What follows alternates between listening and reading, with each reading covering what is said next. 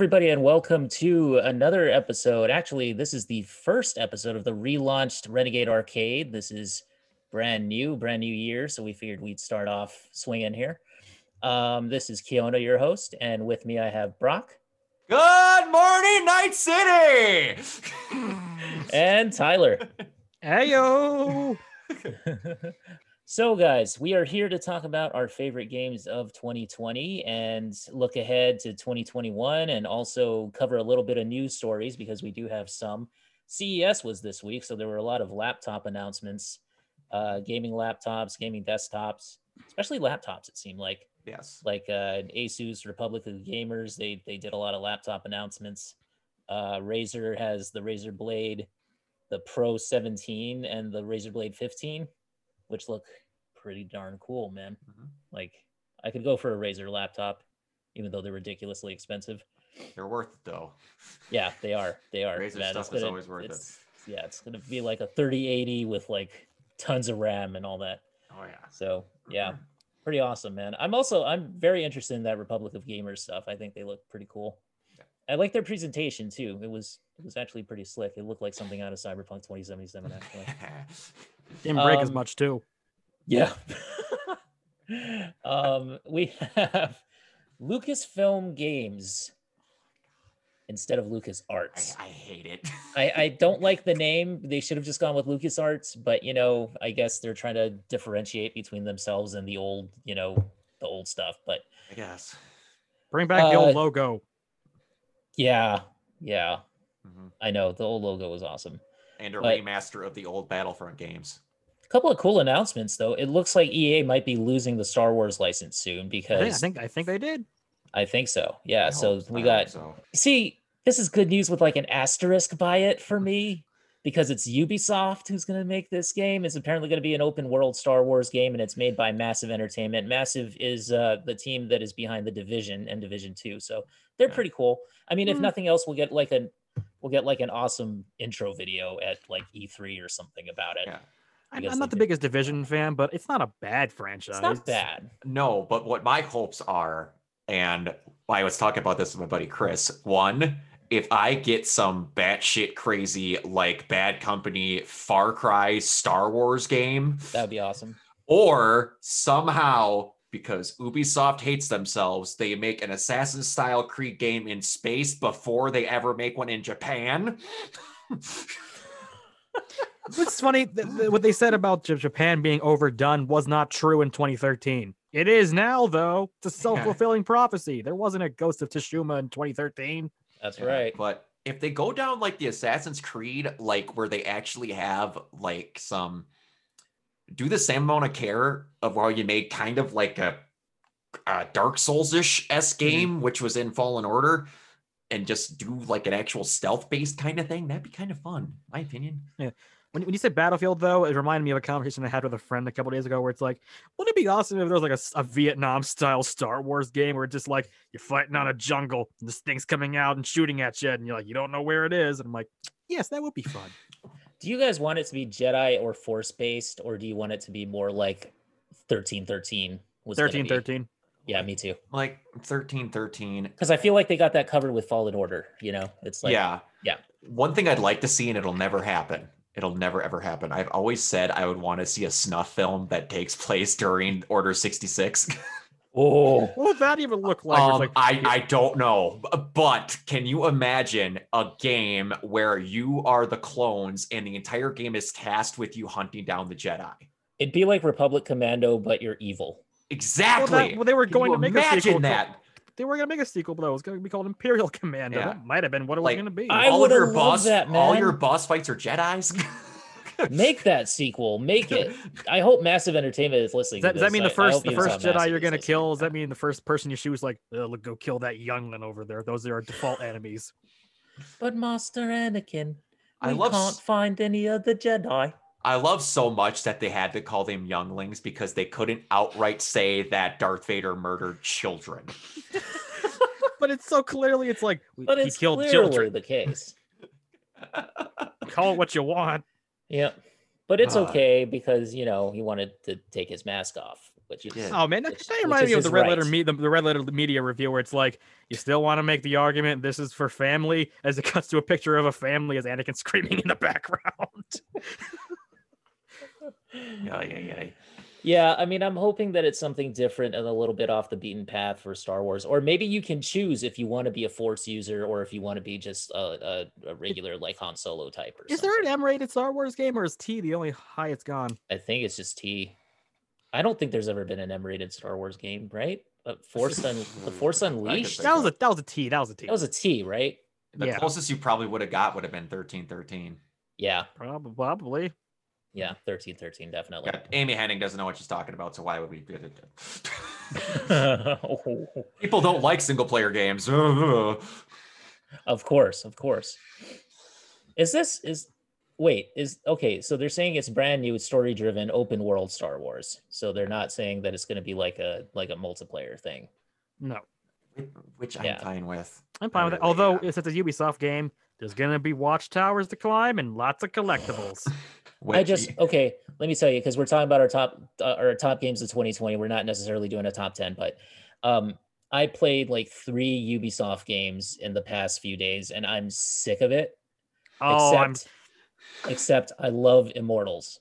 yeah, Immortals is Yeah, good. we're, we're I made a bad about mistake when I was younger when I played like I think Assassin's Creed 4 and then Assassin's Creed Syndicate like right after each other. Don't do Oh, that. Yeah, don't it's do like that. one's one's a great game, one's an all right game, but they Mhm. blur over so much that you'll just We'll, you can- we'll get right back to Immortals, but the sad part Yeah. is this Ubisoft is a thousand percent aware because anyone who has ever played Far Cry 5, the very first thing that you do is go on an island, go correct a radio tower, and then the guy who's below you, I remember, I believe his name was Dutch, goes, Well, it's a good thing we only got one of these operational. Gotta be annoying if you had to do that to like 50 of those, and then it cuts.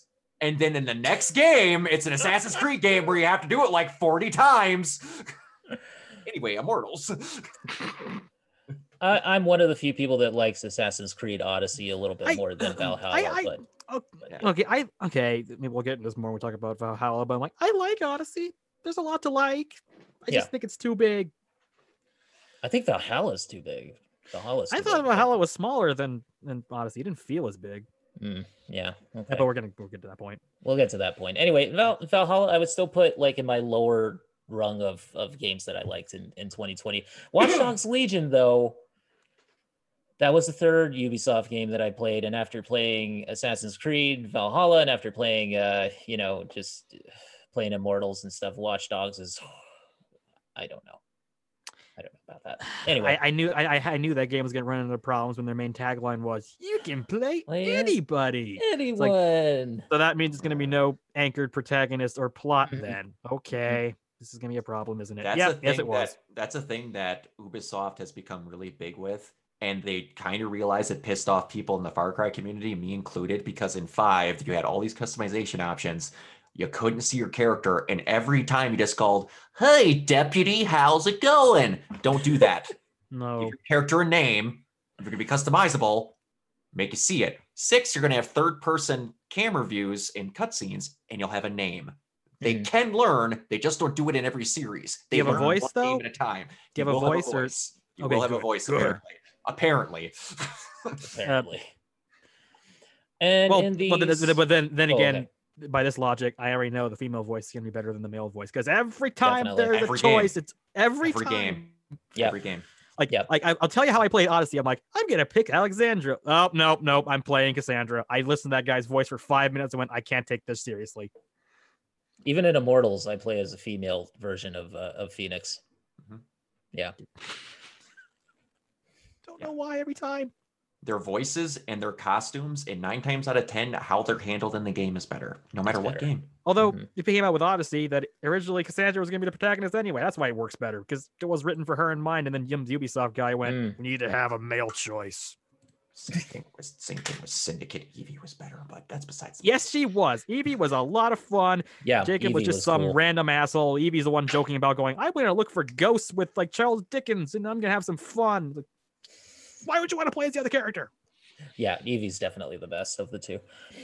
Um, okay, so item number two is uh, we have another Lucasfilm Games thing, another uh, LucasArts thing. I'm going to just say LucasArts because that makes me feel better. yes. Um, so they are teaming up with Bethesda and Machine Games to make a new Indiana Jones game, and we don't know too much about this one. no, just like a but, little uh, teaser where it's like, yeah, yeah, even little play the Indiana. Jones theme. Yeah. So Which that's one where I've played maybe one Indiana Jones game, and I've heard from people that have played others. They've never really had that hot of a track record. not No. really, not really. I think Yeah. I played Fate of Atlantis back in the day. I don't Yeah. remember Yeah. being the worst, but that's nostalgia talking. Yeah, I mean, I think that it's it's been out of the spotlight in terms of games for a long, long time because Tomb Raider came and stole it, and I think the, la- really the last one was probably like the Lego Jones Indiana game. Jones games are probably the last time That's it showed up in any game. Yeah, and that was Yeah. like 2012. It's like 2011 ish. Yeah, you had Tomb Raider and Uncharted, so there really wasn't a Yeah. point. yeah. yeah. But now I- there I- is. I'm actually very excited for this because okay, Bethesda, that's the scary part. But the good part is Machine Mhm. Games because they're actually a really good developer. Mhm. I like Mostly. Wolfenstein.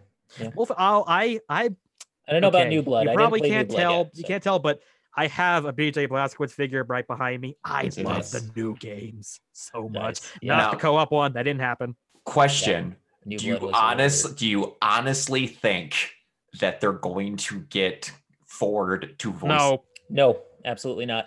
He won't do it. okay. Okay. won't do it. Okay. He won't okay. do it. if they did, it's gonna be get a like the sound beginning of. It's, Yeah. it's gonna. It's if they did, it's gonna be like the beginning of the Indiana Jones Chronicles, where it's like an old man yelling at a kid, going, "I can't get all the." I know who they'll get. Nolan North Oh, it- Yes. You want to know what? He'll do a good job. or Troy I- Baker. Mm, yeah. Or tr- Troy Baker will come in and just just be like, nope. just No one of those thanks. two. They'll, they'll, they'll get Troy to be the de- to be Sean Connery, and they'll get Nolan North to be. We're just gonna mess with some. Why do I think Nolan North would do a better Sean Connery though? You're probably right. You're probably right. I can see it working? I really can. Yeah, you could. So yeah, but I mean that's that's pretty exciting, I will say, because Indiana Jones, you know, it's one of those, it's one of the great franchises, and I think that Yeah, that Machine and, and Games machine games. something I don't know if it's the same writers or not, but the thing that made the Wolfenstein games good, the reboot, is that they somehow managed to make something that's so goofy but takes it so seriously, but it never feels like it's not working. Like the first Wolfenstein New Order game, like you're fighting space Nazis on the moon, but then you're also really attached to the characters when they die. It's sad. These doesn't sound like they work, but it does. So Indiana Jones fighting like space ghost monsters, whatever, and making it an emotional story, they can do it. if nothing else, it's in their wheelhouse because it's all about killing Nazis. Exactly. I was just about to say, and and Indiana like this- Jones is at his best when he's facing Nazis. Exactly. exactly. And, And this- add a little feels like- supernatural element to it, you're fine. This feels like the Got it. perfect era just to kill Nazis to make me feel Add better. like add like a whip swinging, like whip swinging physics, you got it. You're you're in. Oh, they That's have all it you need. nailed. They have Yep. it nailed. Yep. If, if they have Nolan North to say the, the classic line, you know, I hate Nazis. I'm like, I'm gonna have some. Yeah. Nolan North would be very for that, and also the fact that you would have Nathan Drake being an Indiana Jones. I know that would just be hilarious. I think. I, there would have to be an in joke where it's like fighting on a train. I think I've done this before. No, all of his old stories are just him telling people about stuff Nathan Drake did. Or no, he's just gonna talk about. I think I have some horrible bastard son running around, and maybe a daughter. I don't know. oh. God, please don't have Shia LaBeouf in this. Please don't. no, no, I'm saying like that Nathan Drake would be actually his kid. Oh yeah, I oh, see. that would be I see. funny. I see. God, I Oh, hope they oh, man. don't. I hope they don't take like Kingdom of the Crystal Skull as canon. No, oh, for they this, won't. man. They won't. Come Please on. don't. Ugh. No, No, only good- you. The No, only good aspect would be to be an excuse to bring back Cate Blanchett because she's awesome. that's true. That's it. That is Yeah, it. no. True. We do love Cate Blanchett here. Um, Especially Goth Cate Blanchett. especially, especially when she's the goddess of death. All right. So um the the third kind of I guess you could call it a news item because it does tie into what we're going to talk about eventually. Um is we had the CD Projekt Red co-founder apologize for the state of Cyberpunk 2077. On video, on So- camera. Kiona, you watched this. Did you, Ty- Tyler? I did. Of course I did. Did anyone else feel like just about five feet to the other side of the frame, the Polish government had a gun to his head? Yes, ex- ex- absolutely. Because Probably. CD Projekt Red is such a big deal in Poland. If I recall correctly, I believe the Polish ambassador gave Barack Obama a copy of Witcher 2 once. Well, they also Did gave they? them a. They I don't did. know they, I don't know about, but they did give them a metric ass load of money to help them with Cyberpunk. Mm-hmm. Yeah. Mm-hmm. It's like this is this Yeah. is this is beyond a game. This is like this is a cultural export from Poland. kind of subsidized in a way. Yeah, that's interesting. Well, it's got to and be one of the biggest things they have there. CD Projekt Red's pretty big, and Yeah. Yeah, yeah, Yeah. true, true. yeah, Well, you know, I mean, taking it for what it's worth and and at face value, I will say that, you know, I mean, I I have a complicated relationship with the game because I do understand people's complaints about it because I had the same complaints, especially in the Yep. early going. Yep. But um, you know, we'll talk about this more as as the show progresses. But I I came around to really actually liking the game. Like there's a there's a good game in there. There Mhm. really is. Mhm. But you have to look past a lot of bugs. Even I I played on Xbox. I have no mercy. Oh, dude. I yeah, no, I don't blame you at all. I I tried it on Xbox One because I bought both versions of it because I was so excited. I was like, I'm gonna double buy. And so like I I did that and um on Xbox One it ran like shit. Like 10 frames per second if I'm lucky. was it that much worse on Xbox? compared It's to like I PS4? mean, per- even on 10 frames per Xbox One second. X, even on Xbox One X, the frame rate was worse than on PlayStation 4 Pro. Mhm. Holy crap! And and it crashed more frequently than on PlayStation 4 Pro. So I feel like I something was playing definitely stock. I. I feel like I was playing an unmodded version of, of New Vegas or like Stalker for the amount of crashes. Yeah. Holy yeah. crap! and even on my PS4 Pro, like if, you know, if I played the game for more than a couple hours, it would crash, Mhm. Like clockwork. I mean, like I got to a certain save point, and, and right after loading in from a save too, it would just fail to load and just crash. Yeah. So that is like, especially if you like fast traveled or something. For me, that's what happened. Like I didn't get far enough, but I also was told that it had the uh, I'm just gonna call this the Skyrim problem, where your data gets so big that the game no longer loads. I didn't get that far. I but didn't get I that. believe it. Yeah, I, I, I, did got some that because they fixed it. clarification. I got some clarification on that. That was know it's for supposedly a PC only issue, and it got patched in the very first hotfix they put out. Yeah. and someone tried saying that that was to um. Uh, and I don't believe this. Someone said that that was a way to kind of circumvent the dupe bug.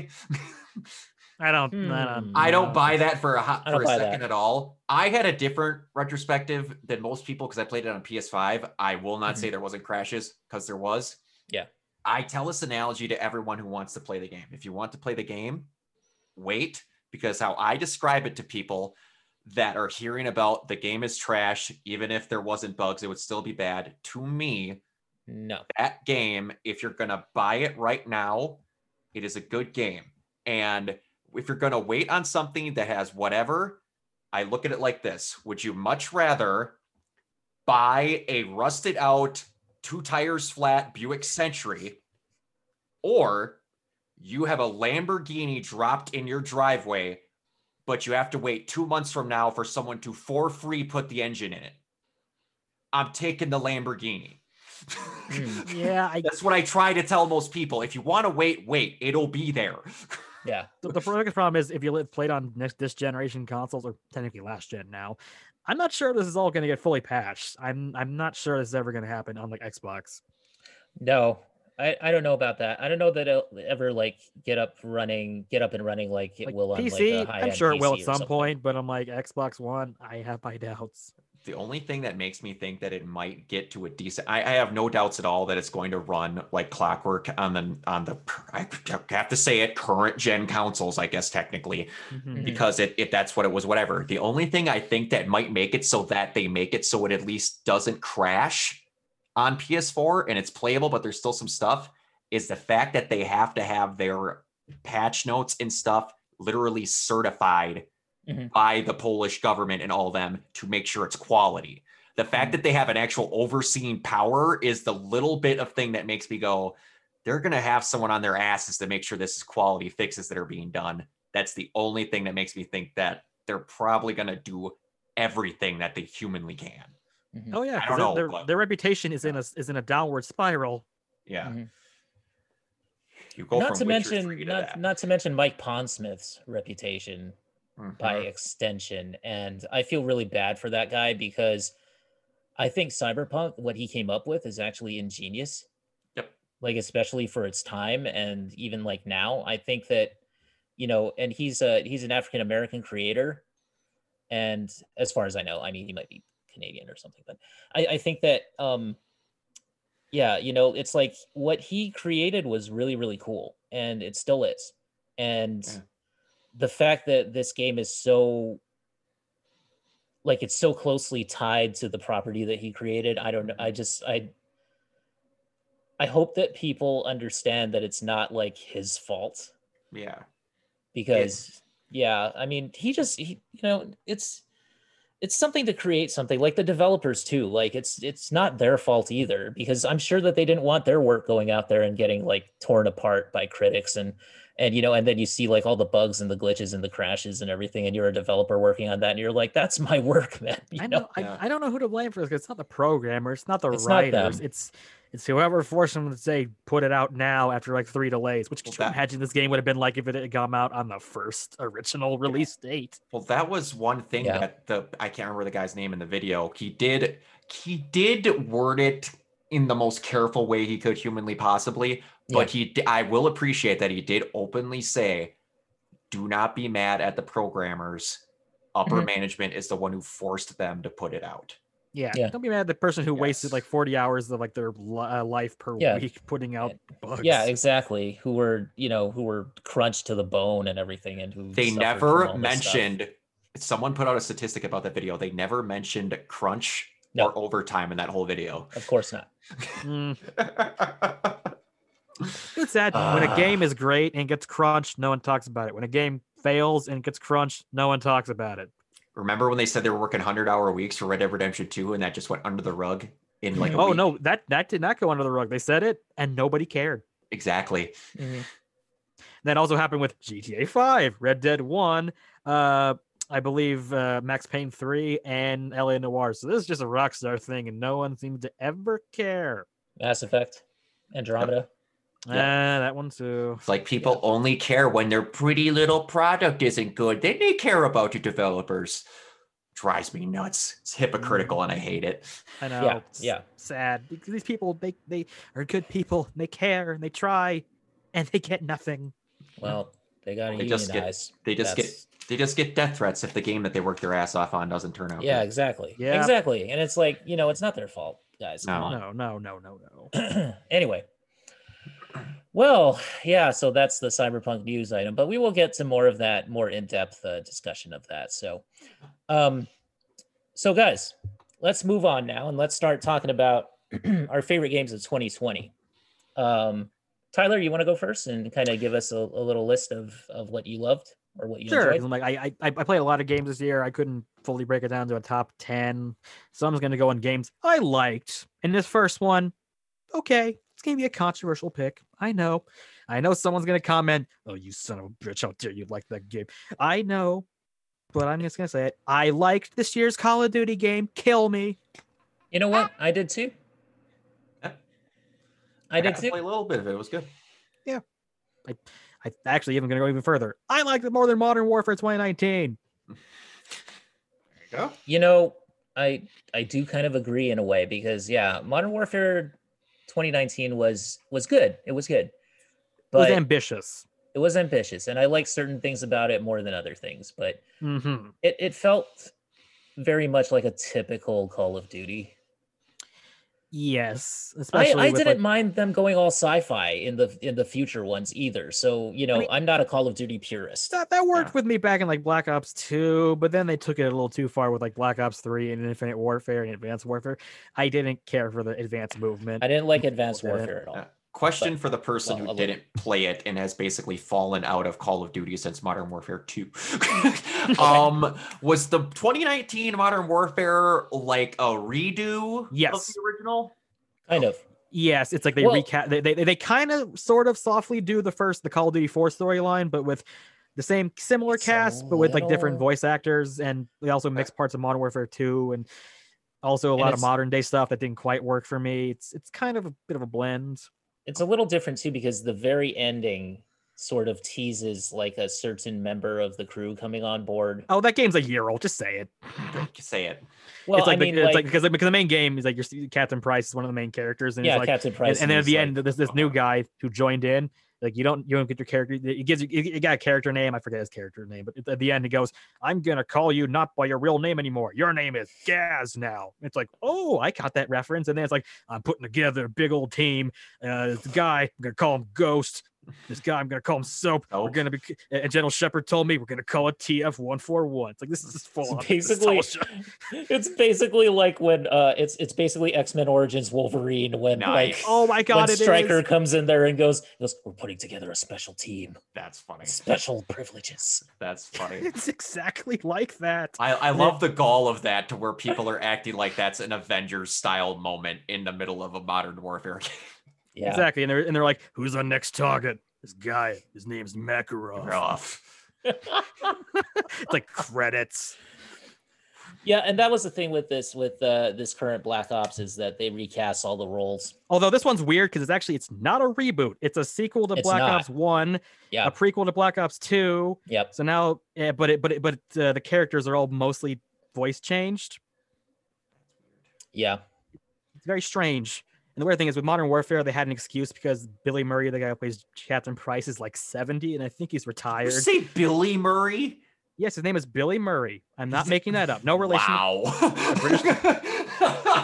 Seriously, I remember That's when I was a kid and I, and I, I saw Bill the credits Murray Modern Jr.. Warfare and I see the word Billy Murray pop up. I'm like, Bill Murray? No, not, not Bill Murray. but he's 70. He's retired. I get Wow. it. The new guy's Wow. fine. It's a, it's a different take on the character of Captain Price. So it's fine. But then this one where it's like, no, John C. Burns, the guy who plays Frank Woods, he, he's still doing voice work. He Yeah, actually what, what what did Wood say in this game that was like weird? That I'll get to that in a moment. That's like the most famous moment in the game now, There was like something, yeah. but the guy was not asked to return for some reason, which is weird because he's not really a famous person, and they replaced him with a guy doing the impersonation of his character. So it's like, ah, I Huh. don't know why didn't kind of to come back. didn't sound didn't sound I great. Didn't I get, I great to get me. why they didn't bring back Sam Worthington because he's probably doing something important. too Or maybe expensive. not, I don't. And oh, uh, yeah. and and I'm also on Days Gone too. and uh Hudson came back and he's voiced by a fourth actor for the fourth time in four games. It's like Mhm. a running gag. It was Ed Harris, and then it was Michael Keaton, and then it was a nobody guy, and now it's a better sounding nobody guy. I wish it was Michael Keaton again, but that's just me. Actually, Ed Harris is my favorite take, but it's this current guy, I like that. works. That is a heck of a switch to go from Ed Harris to Michael Keaton. I know Yeah. that was that annoyed a lot of people in Black Ops 2, where it's like, who the heck is this guy? He doesn't even remotely sound like Ed Harris. He just sounds like Michael Keaton playing Michael Keaton. Uh. But but it's a sequel to Black Ops One, but it's a prequel Michael to Black Keaton, Ops so- Two, Yep. Same here. and they introduce a new cast of characters and some old ones. Only like two of them actually apparently. Mason and Woods are still in it. They're still Yep. in it for, you know, whatever reason. And Mason Yep. is still seeing the numbers. Oh my. Okay, that's Still the only the thing I remember No, about no, Black no, Ops no, no. ever. There's one mission where they mention the numbers. They don't double down on well, he this still sees ridiculously. it though. I mean, That's he's still one. yeah, but they bring It's- it up, and I'm just like, why are you bringing Well, to be this fair, up? the mission the mission is a mission that goes back to a Black Ops One mission, so it's like Yeah, it's fine. I don't know. It bugged me though a little bit because I was like, okay, so you guys are bringing up the numbers again, and it's just like, I thought he was gonna freak out. I honestly did. Like, I thought that was a tease to where he was gonna freak out and start like betraying Woods or again. Oh or god, no, that would something. that would have been like repetitive. But Well, you know, I mean, it's it's Call of Duty. I was gonna say, oh no, Call of Duty being Being repetitive. repetitive. I know. but like okay, it's it's actually a pretty good campaign. I'd say it's the best It's one since bad. Black Ops 2 because uh, they brought back choices. I'm surprised it took them this long to do that in the last they eight did do years. There's actually dialogue options. There's kind of uh, Mhm, like mhm. um, side mission choices. You can talk to the people and learn about them. There's uh, Yeah, a mission, they- a mission that a mission that's just straight up Hitman. Like literally, Yeah. killing guys and dragging them into like uh, lockers, Hitman style. Oh yes, yes, yes. That was cool. I like that. There's, there's a mission lot. that rips off the Stanley Parable of all things. That's something. Okay. Uh, and there's a there's a twist here. That's a combination Yes. of uh, uh, there's a okay. Should I mention a spoiler because there's a twist at the end of the I game? But the game- you can. You There's can a twist Spoilers. Yeah. That's an end. That's a it's a twist. That's a mixture of KOTOR and Bioshock.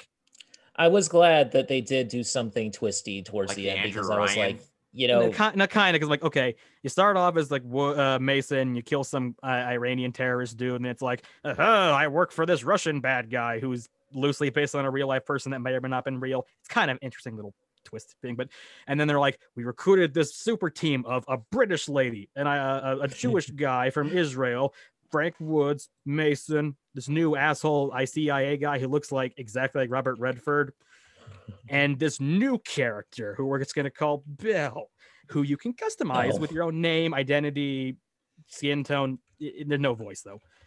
But Yeah, of course. but but then everyone's like Uh. we don't but everyone's like we don't like you and they're very unfriendly and they say a lot of weird stuff and then the second to last mission it turns out you're not even a real person My my character You- name, you- my character name for for Bell was for whom the bell tolls. ah, That's funny. But- funny. the, the twist is you were a bad guy that got shot and then was brainwashed to be a good guy and that everything you've been thinking all these dreams of vietnam are a lie and that's why the stanley parable thing is like Behavioral. Yeah, That this manipulation. is that is the plot of Silent Hill Homecoming. yes it is Yeah. also that too That is terrible. but there's a but there's a mission where where, where It kind okay, of worked for this game. it kind of works, but It there's a kinda mission. There's a mission straight up where there's a mission where you're being like, uh, you got wounded, and like your your Mhm. boss man, CIA buddies, like you got to remember where the Russian was in Vietnam, and it's like you Yeah. took a path on the left, and then you took a path on the right, and you can tell them to piss off and do your own thing and fight zombies and all the weird shit. Yeah, It's whenever great- whenever great he mission. did that, like he was like he was like, you took the path on the right, I went left. Yeah, and you can commit Yeah. suicide, and he'll go like, "Sure, you committed suicide, whatever, reset." It, it's a great mission. Although Oh, and there is- was one thing where he was like, I was walking down the hallways, and he's like, he's like, why the hell are you doing this, Bell? You're just wasting my time. And it's like I didn't know what to do because I was just walking down the same hallway. I was going in circles, and he's like, he's like, turn around, Bell. And then you turn around, you see the door. oh, oh, so that mission turns into PT at one point because you're in a corridor going in a circle. Yes. and it's like it speeds up, it slows down, it turns into Alice in Wonderland at one point. You get a freaking like Oh, there was, like, ladder a- like monster that follows you at one point. There was It's a freaking weird ass thing that that totally made me jump at one point where like you walk past a door or something and somebody like jumps out at you or something. It's Yeah, like- something that, that. that was a cool little bit. That mission's great, but like I said, the twist is you're not real. You're actually Mm-hmm. a bad guy, and then you're giving a final choice where it's like, well, tell me where the bad guy is. It's like I can tell you where the bad guy is, or I can lie to you and not tell you where You the bad guy is. Yeah. and the good guy ending is the usual we beat the ba- we beat the bad, bad guys we're all cool and the cia guy looks like you know robert russell uh, Did- robert redford just pulls a gun and shoots you because he's a fucking dick Yeah. you he know, this is a was CIA dick, asshole. Yeah. yeah that guy sucks he's actually i really like that character because of how much of a smarmy asshole he is But but then the you- bad ending is amazing where it's like you tell them we're gonna go to like pripyat in ukraine and then you just show up with like 30 russians and you just murder everybody including woods and mason and the game just goes, "Yep, what? you killed them," and then you detonate nukes, and then you blow up Europe, and then Ronald Reagan gets like freaking screwed over. He's like, "Oh my God, democracy will end," and then the endings is like, "We Russians defeated America because of you," and they and they they, they congratulate you. They don't shoot you. They're actually best friends with you again. So wait the bad minute. ending's amazing. Okay, I didn't play the bad ending, so The bad like ending's great. that's new to me. Where he literally goes like, "There, there, comrade. It's okay. You got brainwashed by the CIA and tried to murder me a couple times. No hard feelings." So what's the canon ending? The canon ending is, of course, the good ending We stop them and probably die. Because, you know, you can't have the two main Black Ops Uh, characters die. I don't know. I liked Black Ops 2 and they weren't in that, and I liked Black Ops 3 and they weren't in that they- either. No, no, no. They were in Black Ops 2, Woods and Mason. I mean, they were in Black Ops 2, but not in the future parts. Uh, they were in Black you can Ops 4. you can move beyond Woods 4, and Mason Black Ops in my 4's storyline is so funny because apparently it involves people being brought back to life in the future in the year 3000.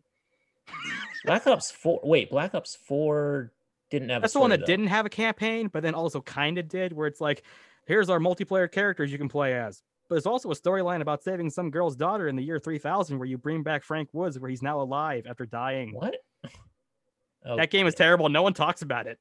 let's not. Okay, let's continue that trend and not talk about it. Ah, Your face is amazing because that game I, is just. I, I, I, fuck.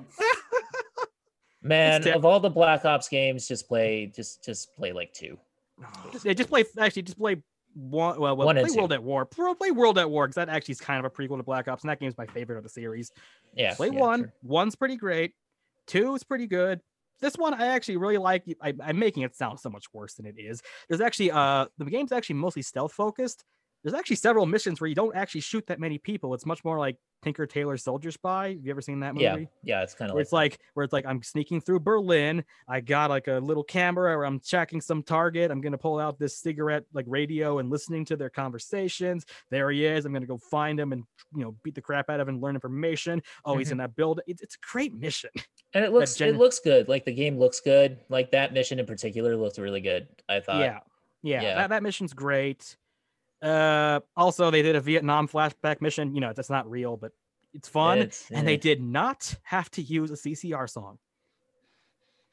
They instead used Magic Carpet Ride by Steppenwolf. That's less overused. Yeah. There you go. I have nothing to add to that. I, Um, I, I, I really like the campaign. The multiplayer, eh, it's it's as usual. It's a little bit faster than Modern Warfare, which I'm fine with because camping was so bad in Modern Warfare 2. Mm.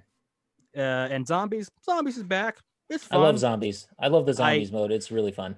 oh my god, like um, I I, could turn this into I could turn this into an entire like five hour episode about the lore of Call of Duty Zombies because I know Oh, all yeah, of it. I don't know why I do. I know more about the lore than my own mathematics. It's fun. It's cool. I mean, it's not my favorite iteration, but it's better it's than not. Black Ops 4. it is better than Black Ops 4. I'll give it that. I think Black so- Ops 3 is really good for zombies. Yeah, that one was. ever- Not, people didn't like it at first, but I think people have come around to Once it Once you get more. used to it, it's it's pretty good. Yeah, And I liked. Infinite Warfare zombies just because it had that 80s level that was that was a lot Because of fun. And Knight Rubin? Rider can come and and like help you and like And, and Pee Wee like, Herman, Pee Wee Herman's Knight Rider literally Michael Knight literally comes in there and he helps you. David Hasselhoff comes in there and he helps you. Isn't and Cassandra Peterson in that? if you die. I'm pretty sure it wasn't. Was Elvira's in there, wasn't she? Elvira's in it too, yeah, and Yeah, Kevin it was like- Smith is in it too, of all people. It was. It was. It was. It's like 80s the level. Yeah, yeah, exactly. And Which Nice. they would, okay, I'm gonna say. I'm, which I'm gonna say this right now too, because everyone's talking about the new Wonder Woman movie being set in the 80s. sure. Cold War is set in 1981.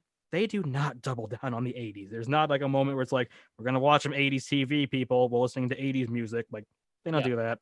No, not really. I'm fine with that.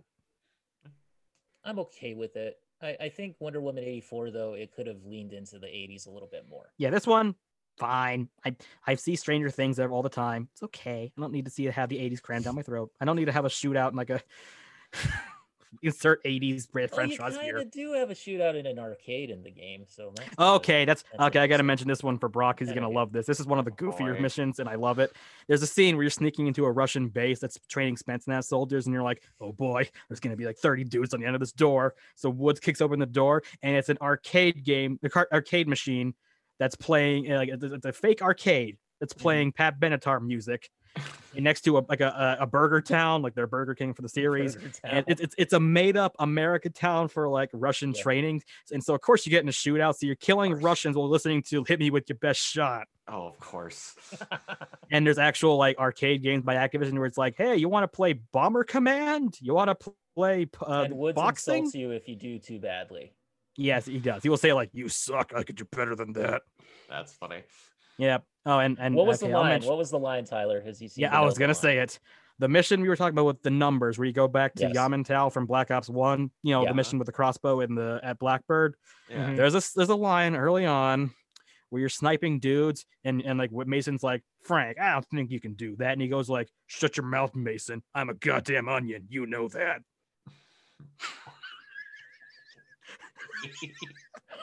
This line has been memed to hell and back.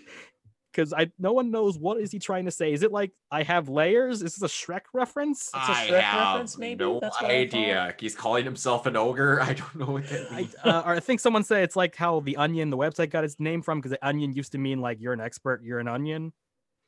really? I think Really? it's yeah, that's what I heard, but I'm like, I never heard that growing up. I haven't either. Never. so it's that like was- everyone's like, what line? And the original voice actor, someone paid him on Cameo to do that line. He's like, this No. line fucking sucks. Who would ever say this? Here's the line though. I would, if I were him, I just wouldn't have. I, I would be like, I'm not going to debase myself. No, thank you. That's No, like Rob, that's like Robert Atkin Downes in Metal Gear Solid 5. They played us like a goddamn fiddle! I'm sure someone's actually paid him to say that by now. God. I, I, I'm more partial to City like what, a uh, what, from like hell. Yes. I'm, I'm more partial to it's like Like, what's serious lust? Who? Video games have had some great lines, man. Yes. they Yeah, Metal Gear Solid 5 sounds like something you would hear from like the the era of like Symphony of the Night. Yeah, it does. If I really want to laugh, I just I go on YouTube and I just search for like the 10 worst lines in video games. Oh, there's so many of them. So I wish I could fill your dark soul with light. Oh, Mortal. Oh, Devil May Cry one. No, the best part is I wish I could fill your dark soul with light, I, I, and it It echoes. echoes. That's the best part. Although I'm partial to the uh, Alone in the Dark remake, where you do the bad ending, it's like I'm the light bringer. I'm the fucking universe.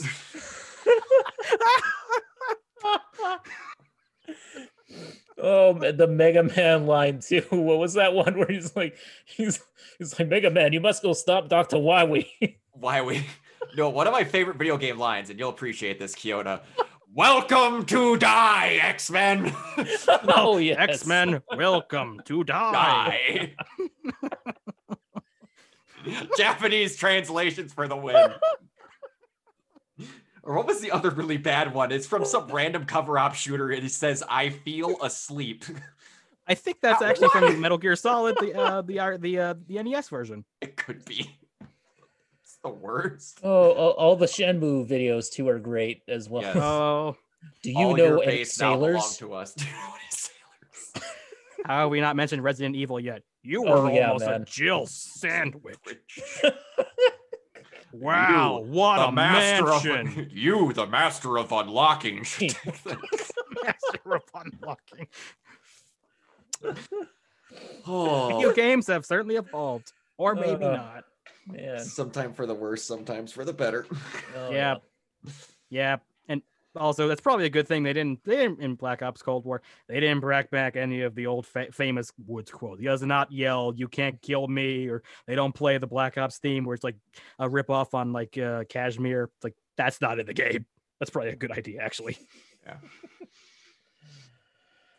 all right, Cold Brock. War, Cold War, actually a great game, even though we're making fun of it a lot because it's very easy. Give it a play. That's far better than Modern Warfare. They didn't take they didn't tick off the Russian government this time. and play zombie mode with me. Yeah, I'll, yeah, I'll, I'll play it. I'll play it with you. Although I have noticed the community calls the uh, last thing to say about all this. There's a giant asshole like Big Daddy zombie that fights you in the, in the map, and I've noticed the zombie community just universally calls him the Big Chungus. The Chungus, yes. This That's is just a his nickname among us. Nice. Yep, the ch- the, the Chungus must shoot the among fungus while us. he's among us. Yes, I've heard that phrase many times.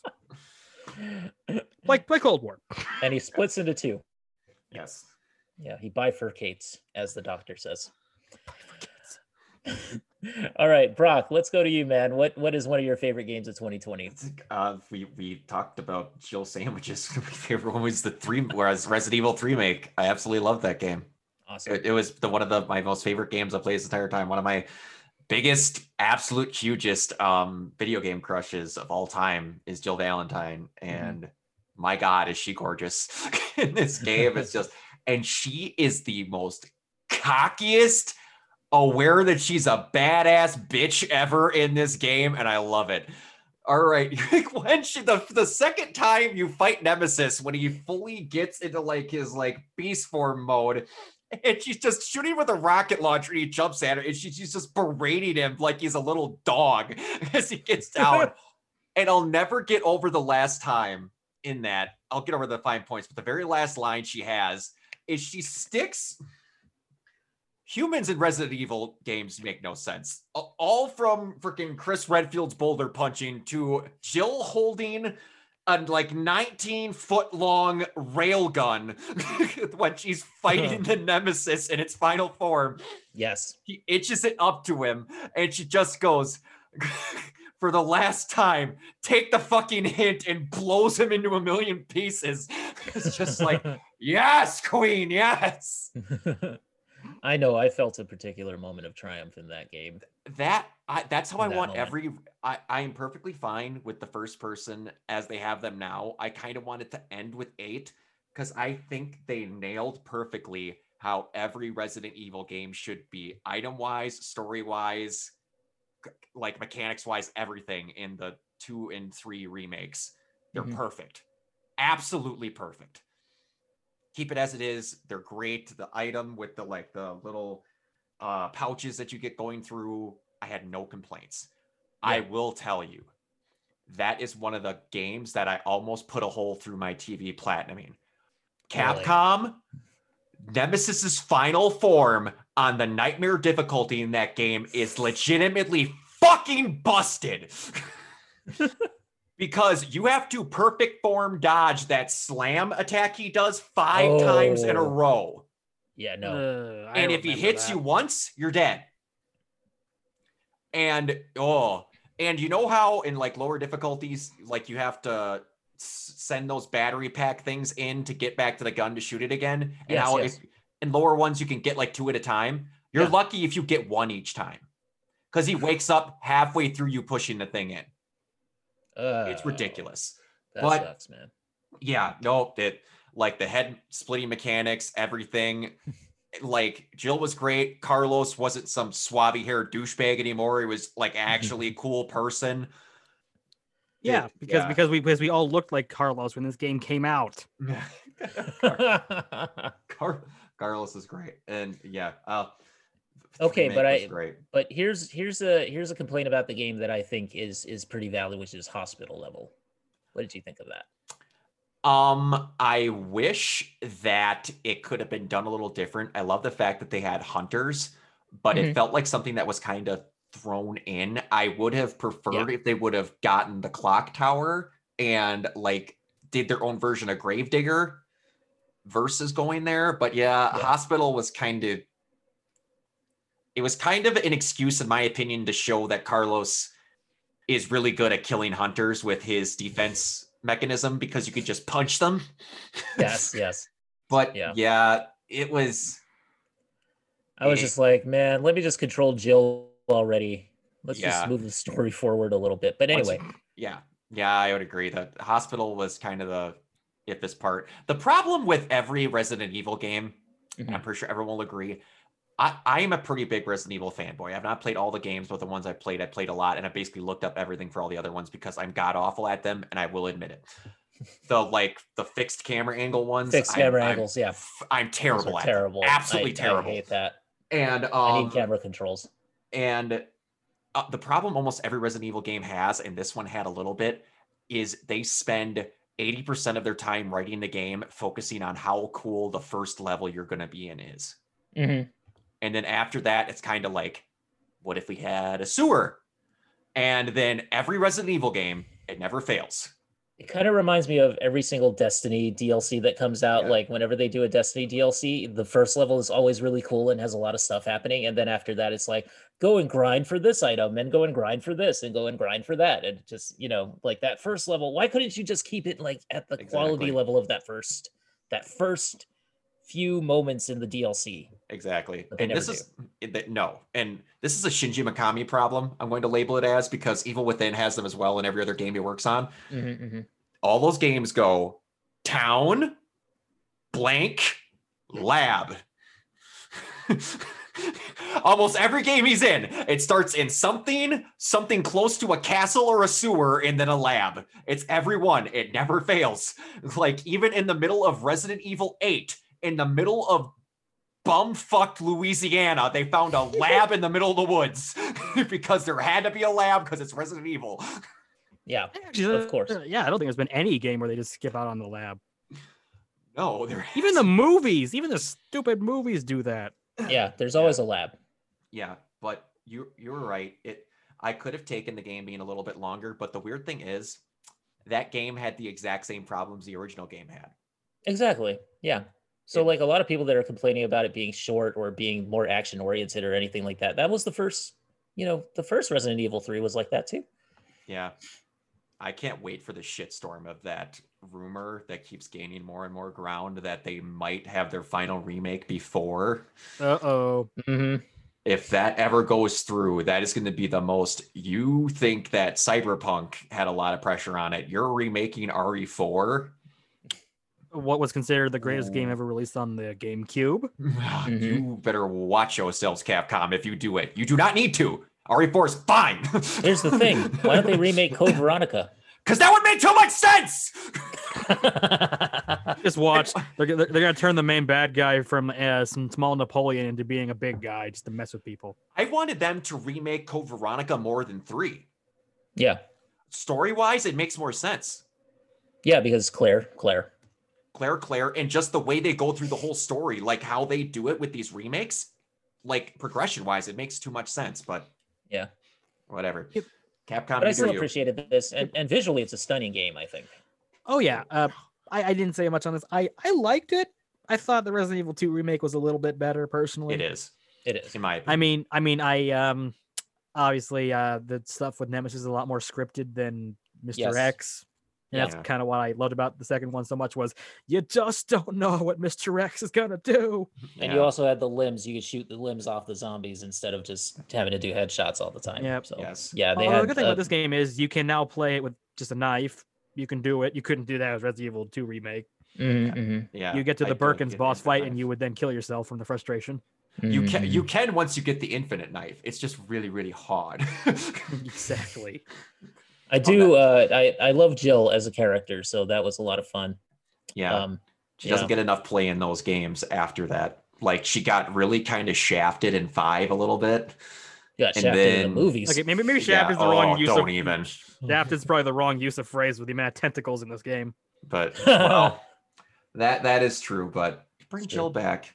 Like bring Jill and Claire back more, please. Resident Evil hentai. Give me them girl. Oh boy.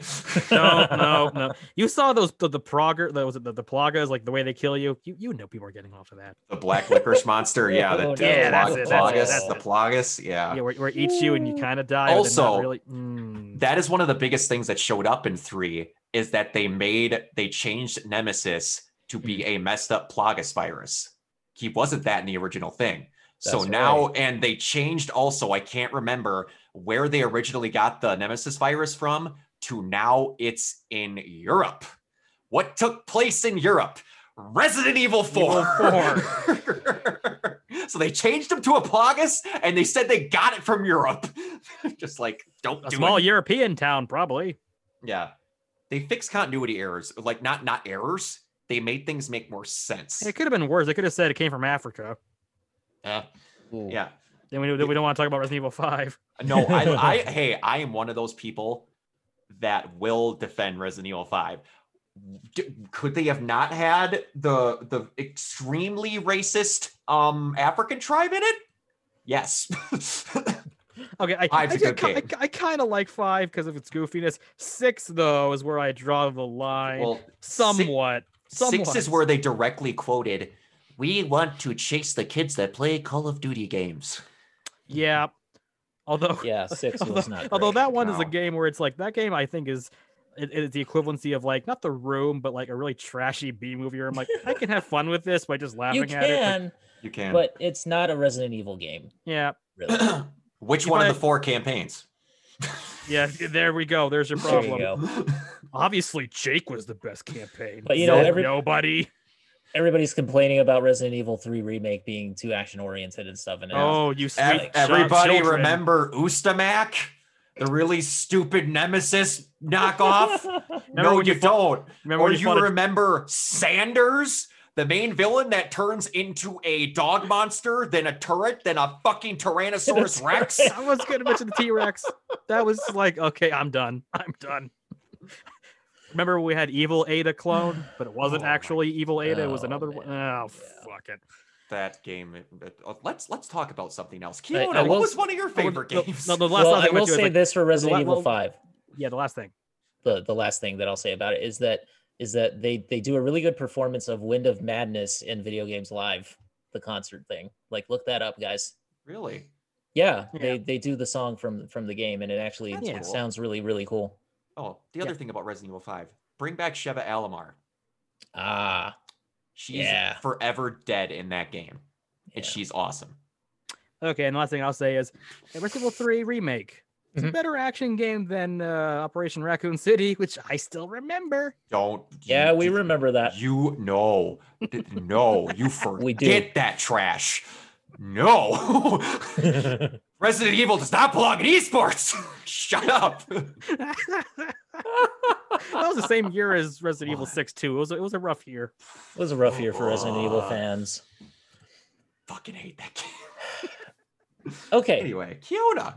Yes. Some of your favorite Yes, sir. games. All right. Um, let me see here. Let me think. Which one do I want to go with first? Um, I think I'm going to talk about Hades There you go. Because I did not play it, so go ahead and gush over it. okay, we will well, not spoil it. no, no, no. I'm not going to spoil anything because I haven't really gotten that far in it to tell you the truth because I'm really bad at roguelikes. So okay. anyway, it's it's it's an action oriented game, but it's it's a roguelike essentially. And Okay. there's got it's got some RPG elements and stuff like that. So roguelikes basically for anybody who- who is unfamiliar with it, like I was, is basically you play a game and everything kind of randomizes in terms of like the enemies that you face and the stage order. Like there's no real order to the levels that you go through. And you could hit a boss at pretty much, you know, when you're about maybe five or six or seven levels in.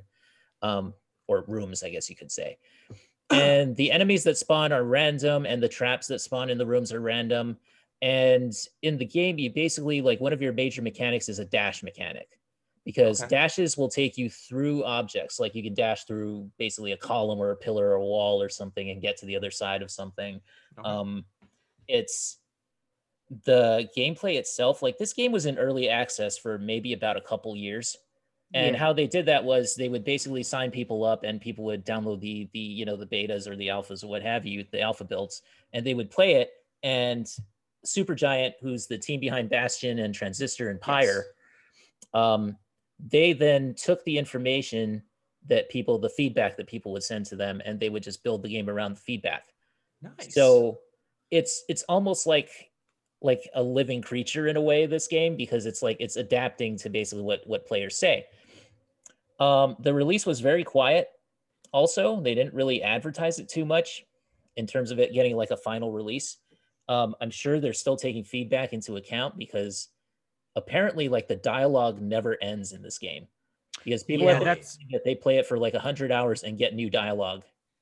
Yeah, this game is what I'm going to call the uh, Red Dead Redemption 2 of indie roguelike dialogue game. is it is it voiced dialogue or just text? Voice dialogue, Oh, voice. yes, wow! Holy crap! there is And so much dialogue. I the voice actors even- are amazing, man. I just want to say, like, like I've also heard the soundtrack is killer. The oh, yeah. soundtrack is Well, killer. Every game by the studio always has a killer soundtrack. so Darren Bastion. Korb, yeah, Darren Korb is like their sound guy, their music guy, and he's just awesome. Like every single every single game that he does is awesome. Nice. Very, very Um, nice. so we got some of the some of the voice actors here. Um, Logan Cunningham is the main voice actor who does like he does Hades, he does Poseidon, Achilles, Charon, the storyteller. So he's excellent in this game. Um, awesome. who else is in here that we might know from anything?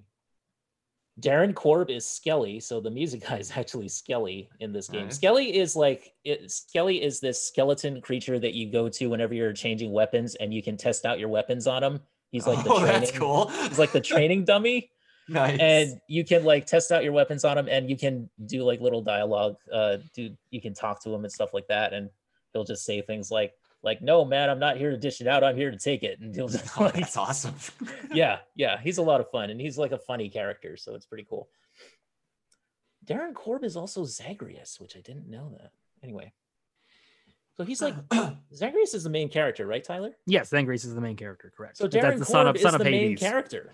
Yes. The music guy is the main character. That's awesome. Pretty freaking amazing. I didn't actually know. Really? Huh, I didn't actually know that. nice. And Greg Kasavin is Hypnos. Greg Greg Kasavin is like one of the studio leads and, and one of the story guys, and he also worked for GameSpot back in the day. So Oh, yeah, okay. the- the cast is not going to be full of Troy Baker's not- not, in this yeah, cast. yeah. Well, someone no, like they that. don't need it. They. f- But what- they I really like that best when they find some people like that. exactly, there's so many people out there that you can you can utilize. Um, Yep. you know, if they wanted to, they could utilize us. Yeah. Anyway, um, I, the only thing I would ever be good at is playing like a GTA like pedestrian. It goes like, "Hey, dude, you want to play some games?" Dude, I would happily be someone that gets killed. I've always said I want if I was ever in a TV show, I'd want to be that person that gets killed in the first five minutes of Supernatural that starts the case. That's all I ever want. Like, what was your role? I played uh, Body in an episode of Law and Order. Cadaver six. Yeah. Actually, oh, that reminds me of the best one, which was I went through. I think it was Jeff Goldblum's like filmography, and his first role was was in the original Death Wish, was just rapist number two. Samuel Jackson's isn't coming to America. It's Black Man. You can't beat that. That's one of my favorite things ever. Amazing. but yeah, so it's like it's super cool. Um and uh they always do like songs on the soundtrack. So like Darren Korb will always collaborate with with uh, Ashley Barrett, who's a very very good singer and I have a total geek crush on her voice. and um she's she's like incredible in the blood there's a song called in the blood which is very very awesome um there's also a sound there's a song on there where you fight like Megaera who's one of the bosses Mhm. and the song just changed changes to this full on like heavy metal stuff and it sounds just like doom eternal nice. it sounds Mm. straight out of doom eternal Nice. I mean, like, which is, you know, I mean, it's this is a game called Hades, and Doom Eternal mm-hmm. is about hell, basically. So, exactly. you know, and heaven at the end. There you go. But yeah, I mean, like, I just think that this game, I think this game is really something special. And I came to it, you know, like, here's my thing with Supergiant Bastion, I loved. Transistor, I was a little bit cooler on. Mhm. Um, just for some reason, the the gameplay, the the hook just wasn't there for me in term like like how Bastion was. Um, Pyre was okay. It was a bit more of a curiosity for me That's Hades? fair. yeah, it was a curiosity for me, but I just I didn't really devote too much time to Pyre, so I probably would have liked it more if I had played it more. But Bastion and Transistor, I did beat both of those. Uh, Hades surpasses all of them. Wow. Yeah, I mean, I think for me, Bastion is up there, like right behind it, but Hades, I think, surpasses that because it's such it's such an awesome experience, and it's got that old school gameplay flow. It's just you know, if you want something, if you want something to remind you of like, in my opinion, the better days of gaming, the better days. uh, Hades is definitely um, it's it's one of those it's one of those games where you can you can definitely like you can pay like 25 bucks for it or wait for it to go on sale what have you and it's Yeah. money well, well spent because you can It feels like a throwback to the era of gaming where you didn't have to put in five dollars to get a Rolodex of what item you wanted. exactly it's yeah it is very much that and the cool thing is there's this little mechanic too where you can give like a gift to one of your to, to one of the uh, npcs that's waiting for you in like in hell essentially Huh. And it has if you like Greek mythology, you'll get a lot out of this because there's some very will. interesting depictions of Greek gods. Like, actually, I like the way they depict Hades. It's not straight Yeah. up he's evil. It's like no, it's a little bit closer to what the case which was.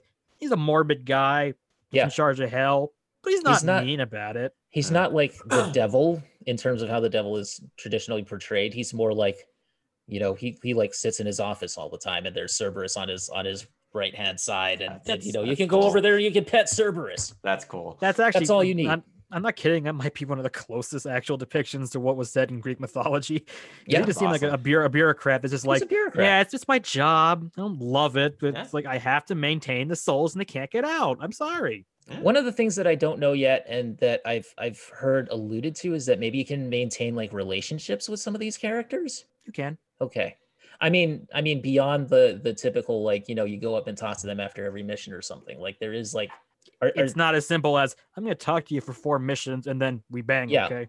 yeah, it's not like that, but there is, but there is That's awesome. something, there is something to this game which I want to discover on my own. So yeah, I'm um, not. I'm not anyway, going to tell you everything. Um, no, no, no.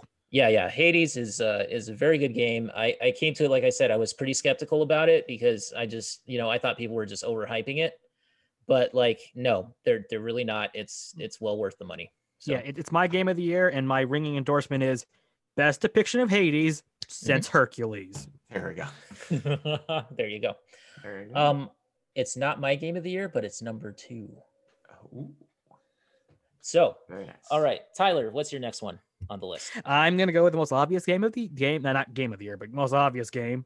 Among Us. still haven't played it What? it's fun. We need to do a game night of Renegade pop culture doing Among Us. Yeah. It'd a Absolutely. total blast. Well, you know what we were thinking? We were actually talking about that on the last mental health podcast, and I think we're going to do it around March because that is our anniversary month. Oh, Ooh, you sounds guys let me know. I'll gladly host it and stream it. It'd be Yeah. awesome. Sounds good. Yep. Because I'm like, I, I I just downloaded it on, on a lark because a friend told me to. And of course, I've heard of it, but I'm like, I wasted the entirety of Christmas day playing Among Us. I have no regrets. I, I ended up playing it with a couple like like yeah, a freaking like friend who's a major YouTuber. Uh, Cynical Historian is his name. Even he joined in at one point. We were just Nice. having That's biggest awesome. blast. We started playing historical characters. There was a point when freaking Gorbachev got shot in the head by Eleanor Roosevelt, and I blamed it on freaking Teddy Roosevelt over there. It's funny. amazing. That's funny. It was the most fun, simplistic game ever. Have you played with proximity chat yet? Yes, don't do Ah, that. Don't do that. Yes. I love it. Yep. It's just, it's Oh, just such a simplistic game. It's not a whole lot to really say. It's just get some buddies, lose some friends while doing it, have fun. Unless you're the one constantly getting murdered at the beginning of every round, which case, yeah, that sucks. Yeah. They might have that new map out by March too. Oh, that'd be nice. oh, true. Yeah. That. Yeah, that and it's easily Well- the most memeable game of the year. I'm I'm saving up there. myself for that for for the March That'll be fun. Yeah. I'm quite for the looking Yeah, March I'll just- playthrough. I'll just summarize it with the favorite, my favorite meme I saw maybe all year, where it's a guy playing around and he goes, he sees a guy labeled Obama kill a guy, and he cuts to Obama actually saying like, "My fellow Americans, it's blue."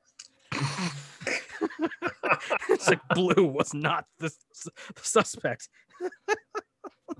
That's awesome. Yeah, It's it's funny how this game just came out of nowhere to kind of knock Fall Guys off of its pedestal. and the funny thing is, this game Oh, is two years old. This game came out I in know. 2018. It's Yeah. it's cra- it just blew, well, you want to know a large thing that helped it? Everyone being stuck at home. Yeah, Let me tell you something. Jessica Nigri has already done a cosplay of uh, uh, like Oh, yeah, a I sexy saw that. cosplay of an Among Us Yes. character. An- another thing, if you guys want to see it, one of my favorite gaming channels is Funhaus, and they did live action Among Us. Oh God. It's pretty great. It's pretty great where they had solo cam, like third person cams following each other going around their office building. And they had themselves fully coded. So they were socially distanced because they were inside of Among Us costumes going around. It was awesome. it's great. I gotta get a link for this. This sounds busting out the amazing. I'll- GoPros for that. I'll post it in the uh, gaming chat or not. Oh, It's, it's great. that It's sounds great. amazing. It's awesome.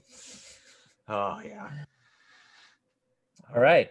So, uh, Tyler, did you want to add anything else to say about that?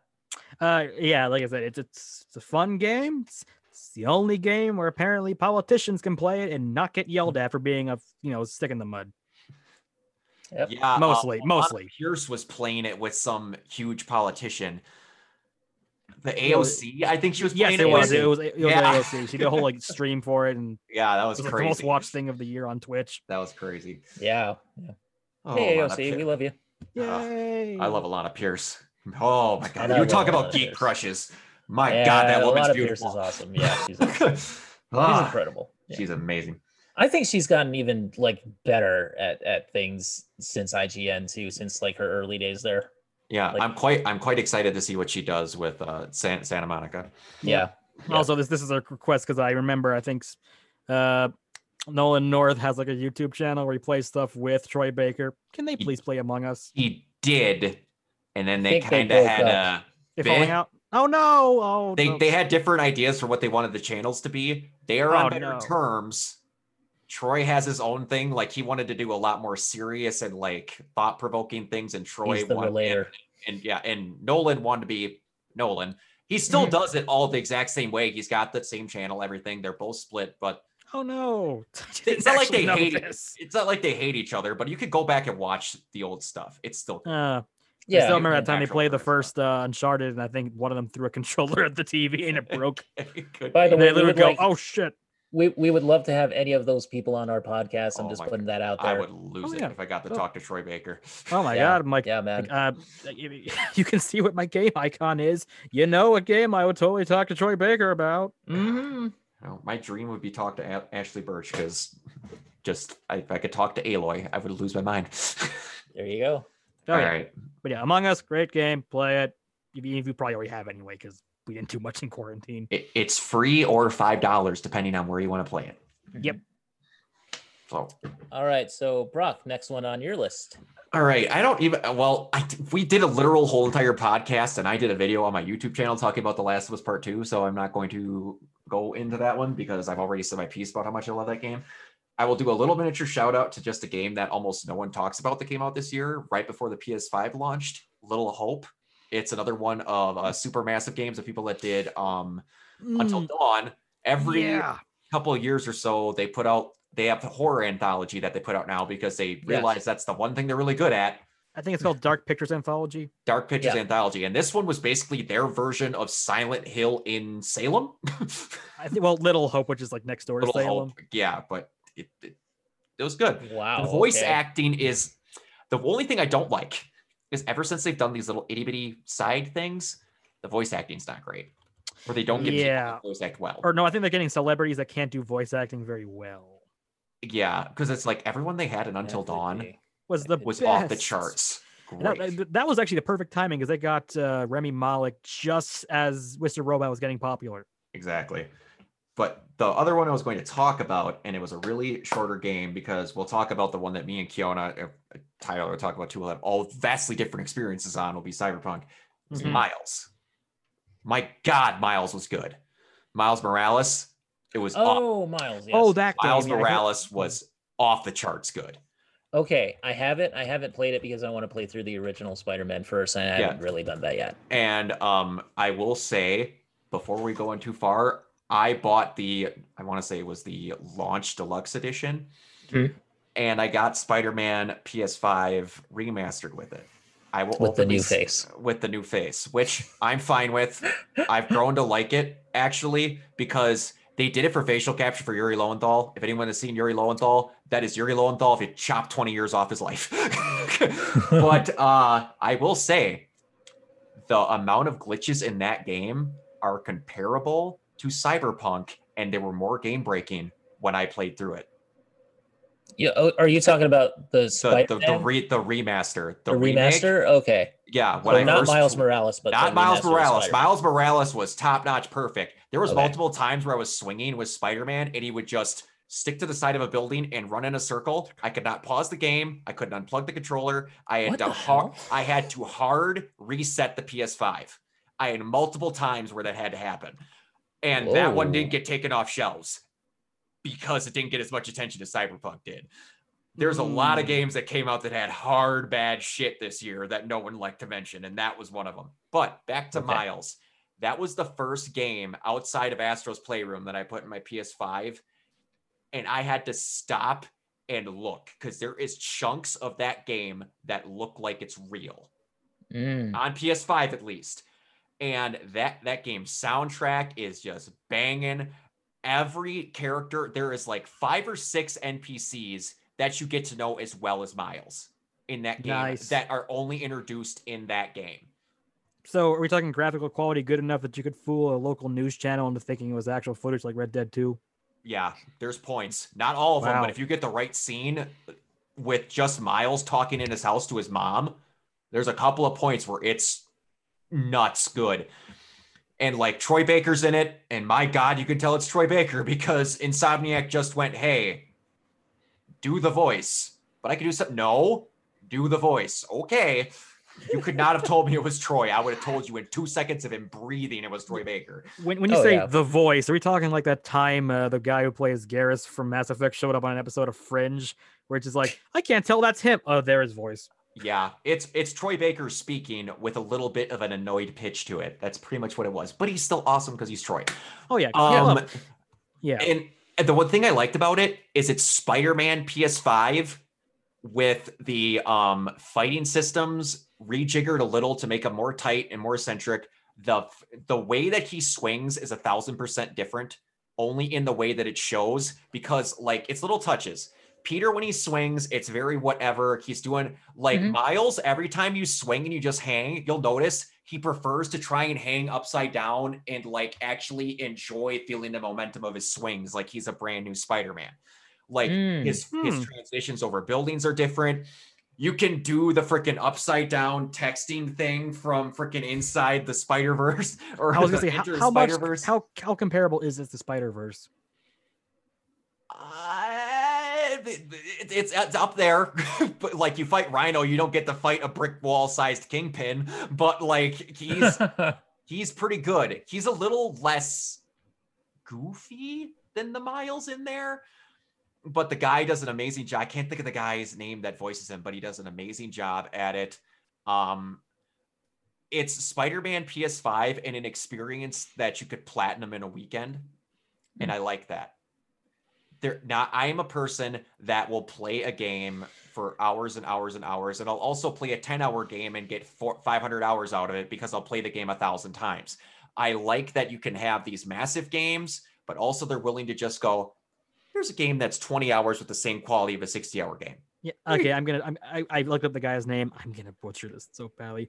Starts with an N, doesn't it? G, yeah, Nadji Jeter, I think is his name. He does great. He's. I've heard voice clips. It sounds pretty good. Sorry if I got that name wrong. You- I wasn't even gonna try it. I just remembered it start with an N. But yeah, and the boss fights in this game are off the freaking charts. Hmm. This game made the Tinkerer into one of my favorite Marvel villains ever. That's impressive. The characterization, the Tinkerer, Tinkerer. The Tinkerer is the main villain in this game. He tinkers. They It's like that's like saying a Batman game and the main villain's Gentleman Ghost. This is like what? like this is levels of making Kite Man serious of the change they do with the Tinkerer. The ventriloquist. He's now the top Like- dog. But it it was just their the fight at the end is awesome. It's not just swing for a little bit, web him four times, and then hit him like some of the later Spider-Man uh, PS5 things were, which was still great, but everything was good. The interactions are awesome. Uh, I don't know what they're gonna do to kind of up the venom powers you get with Miles because you kind of get AOE attacks with them that are different that you have to charge to do some other things. Prowler's in the game. Finally, I was waiting so long to get Prowler in a video game, but um, yeah, I was I was borderline aroused by the time that game was over, just at the thought of what the next Spider-Man game is going to be. If this was their first version of a Spider-Man game in a small dose on the PS5, Do you think they go with Peter or do they go with Miles or do they go with both? I believe they're going to go with. I believe they're going to go like 70 30 Mhm. Peter Miles. And then possibly in the third one, it'll be the exact opposite, if not mostly Miles. They're going to get as much mileage out of Yuri Lowenthal as Peter Parker because he is Peter Parker in them freaking video games. But they're going to keep increasing the amount of miles until you get a full Miles game. What I want them to do is do the Miles treatment, but on the next game, have it be Spider-Man 29.9 or Spider-Gwen or something else random. Spider make, Gwen. Make, make a, a miniature I was gonna say Spider Gwen too. of a Yeah. different yeah, or Silk. Just make a miniature version of a game where they get to be a different type of Spider-Man in between each one. It's perfect. DLC. Hey man, i- i- if you make a game where you can play super powered Black Cat, maybe I'll buy a PS5. Oh, dude, oh, dude. Black. Oh, no. Don't give me hope. Okay. Felicia Hardy was another one that's amazing in those games. But yeah, Miles was I I was blown away. That, that was my first PS5 experiment outside, obviously of Astros, but mm-hmm. yeah, it and for I what I've heard from people on PS4, it is just as good. Might be a little less graphically intensive, but it is plays just as smooth from what I've heard. It's awesome. That's awesome. awesome. Yeah. Miles Nice. is insane. Highly recommended. There you go. So I know you didn't want to really mention it too much, but I will talk about the two games that we covered in in massive spoiler specials uh, over the past year, which is uh, Last of Us Two, Yep. which is my number three game of the year. Um, and uh, and I will say this for it, I I still think that there are problems I have with that game, both narratively and in terms of gameplay. However, I do think that it was one of the most thought-provoking experiences that I had all year, and I think that um, in terms of just graphically how how gorgeous that game looked. I mean, it really did look good for a Mhm. PlayStation 4 game, especially. I um is I'll say it was certainly the most interesting game to discuss for the whole year. Maybe. It really was. Yeah. Yeah. I mean, as long as you could find somebody to have a sane discussion with. Yeah, but there's Yes. good. There's the clarifier. Someone who's having a in good faith, sane uh, discussion. Yes. Yeah it that was that game i think might hold the top spot for eternity outside of a couple of few teeny moments in cyberpunk to where i felt the most legitimately uncomfortable playing a video game Yeah. Well, okay, I'm gonna do the most controversial. I'm just gonna do a hot take again, just like with Cold War. I I was never a big fan of Last of Us, even the first one. That's Okay. okay. Uh, because that came out in 2013, uh, the same year as Bioshock Infinite. Of course, I like Bioshock more because I got my I'm biased here. I will admit that, but I always thought that yeah, I compared Last of Us One way too much to like the Telltale Walking Dead game. Different genre, but the writing style reminded me quite a bit of it. But it, eh, it never came. Up. It was never a bad game. Don't get me I- wrong. It I, don't just think. Yeah. it was yeah, the I wrong. mean- it was never my game of the year 2013. Greatest game ever. Yay. Well, for me, it was a toss up between those two. It was Bioshock Infinite and Last of Us One. Yeah, Um, so, I, like, I I love both. I didn't have sky high expectations with the second game because okay, I, I didn't play it, but I know everything about it. I did play the Mhm. first game from a friend, so I didn't come in with like rock high expectations kinda- of sequel to the greatest game ever made. It's kind of hard not to know everything about it now at this point. Yeah, at this point, it's like even Uh-huh. if you, even if you're like a, a guy who plays like Tetris, you probably know. You probably know game Last by of Us too because it's Uh-huh. yeah, it's it's been out there. Yes. Um, I yeah. watched the five hour video that uh, that that one dude did, um, and I'm forgetting his name. I'm so sorry. I'm I'm like blanking right now, but oh god, who was it? Anyway, um, it was like a five hour analysis of Last of Us Two, and I did not agree with all of his points. However, Holy crap. anybody who does a five hour analysis of Last of Us Two gets my respect. Yeah. Um, That's a long analysis. no, long wait. analysis. We went through the entire game.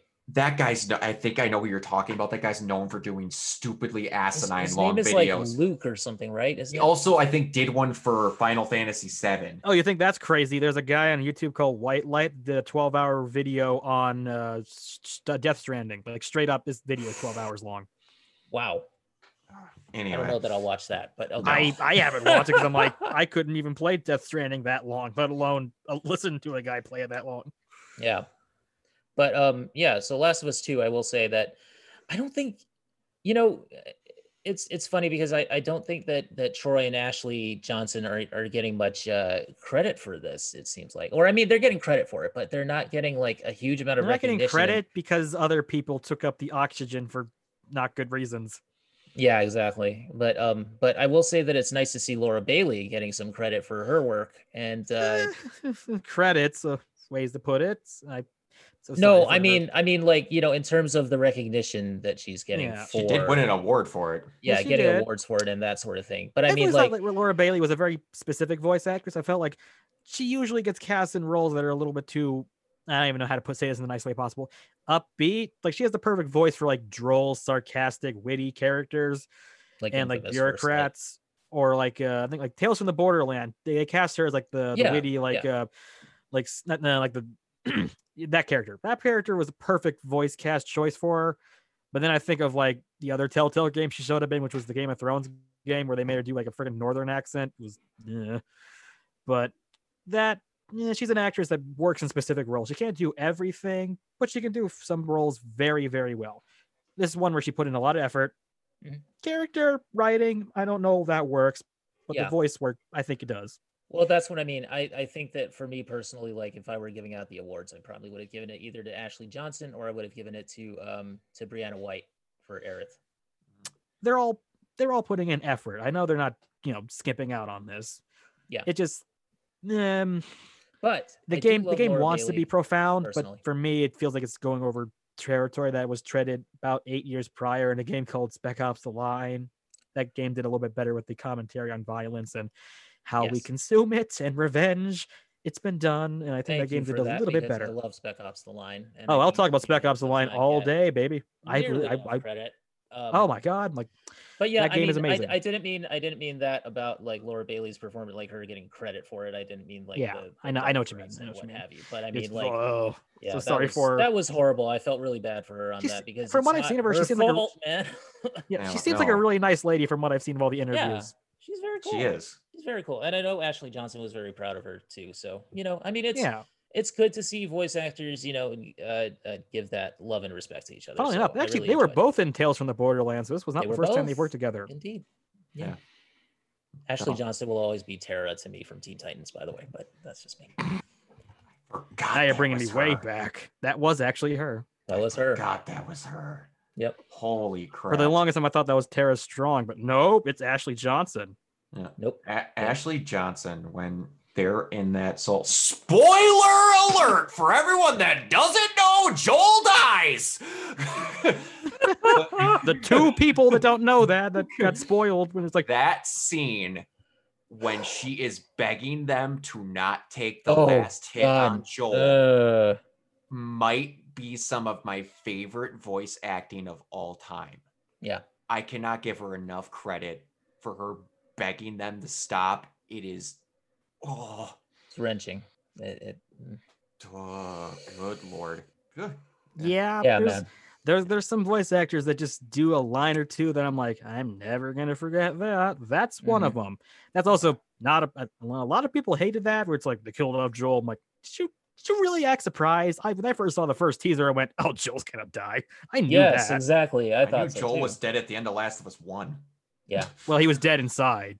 Well, well, no, I knew he was dead the second he killed an entire organization. Like someone's going to not forget that. Honestly, Yeah. that, that was probably a better commentary on just player violence. Was just like you're forced to shoot innocent people to save the one you like, even though you get where he's coming from. And in the end of the game's like, was that really worth it? It's like probably not. I don't know. I would have done it. and for I- I would have done it That's the thing. myself. That's the thing where I'm like, I probably would have too. Let's let's all be honest with ourselves and go, Yeah. we would have done that. who else? And I, Well, I you're don't gonna, think you- you're gonna say the world over over the person that you love the most. No, no, no, not that. I was gonna say I think the most motivated I have ever been to kill in a video game in my entire life Mhm. is the scene where Marlene is going. They have to chop the cordyceps off the side of her brain.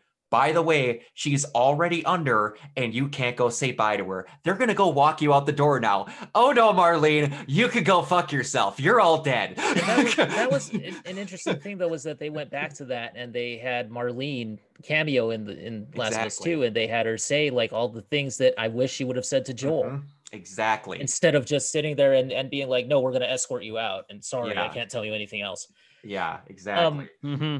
Yeah, I mean, I just oh, man, that game. I will say that that game really it, it got to me a lot, and it's something where you know I know a lot of people like to say that like oh Abby's the true hero and and we hate Ellie and all that stuff. I never hated Ellie throughout this whole game, No. never, not once, no. because Which is which is that a failing of the writing or is that what they wanted? It's unclear to me. I feel like it's what they wanted, sort of, but I'm glad that it ended the way that it did. I'm glad at the end she didn't kill Abby. Like, that Yeah, well, honestly, if the game had ended the way that those stupid leaks had come out months before, that would have been there'd be freaking riots in the streets. well, let me tell you, I was upset when Abby just, you know, when you're playing as Abby and you win the fight. Mhm. Yep, that's what I'm talking about. I was pissed off as hell that like, you know, and then it just went to like this whole like idyllic setting and I was like, "Oh my god, are they going to end it here?" Yeah. I was angry about that. Like if it had ended there, I would have been more angry. Yeah. Oh yeah. And that was Then, where the you stuff know. that got leaked. They never had anything after that. So that's why Yeah. everyone thought it ended that way. I was just like and I was one of those people, hands raised, that got spoiled on who all died in that game before I even started it. Me too.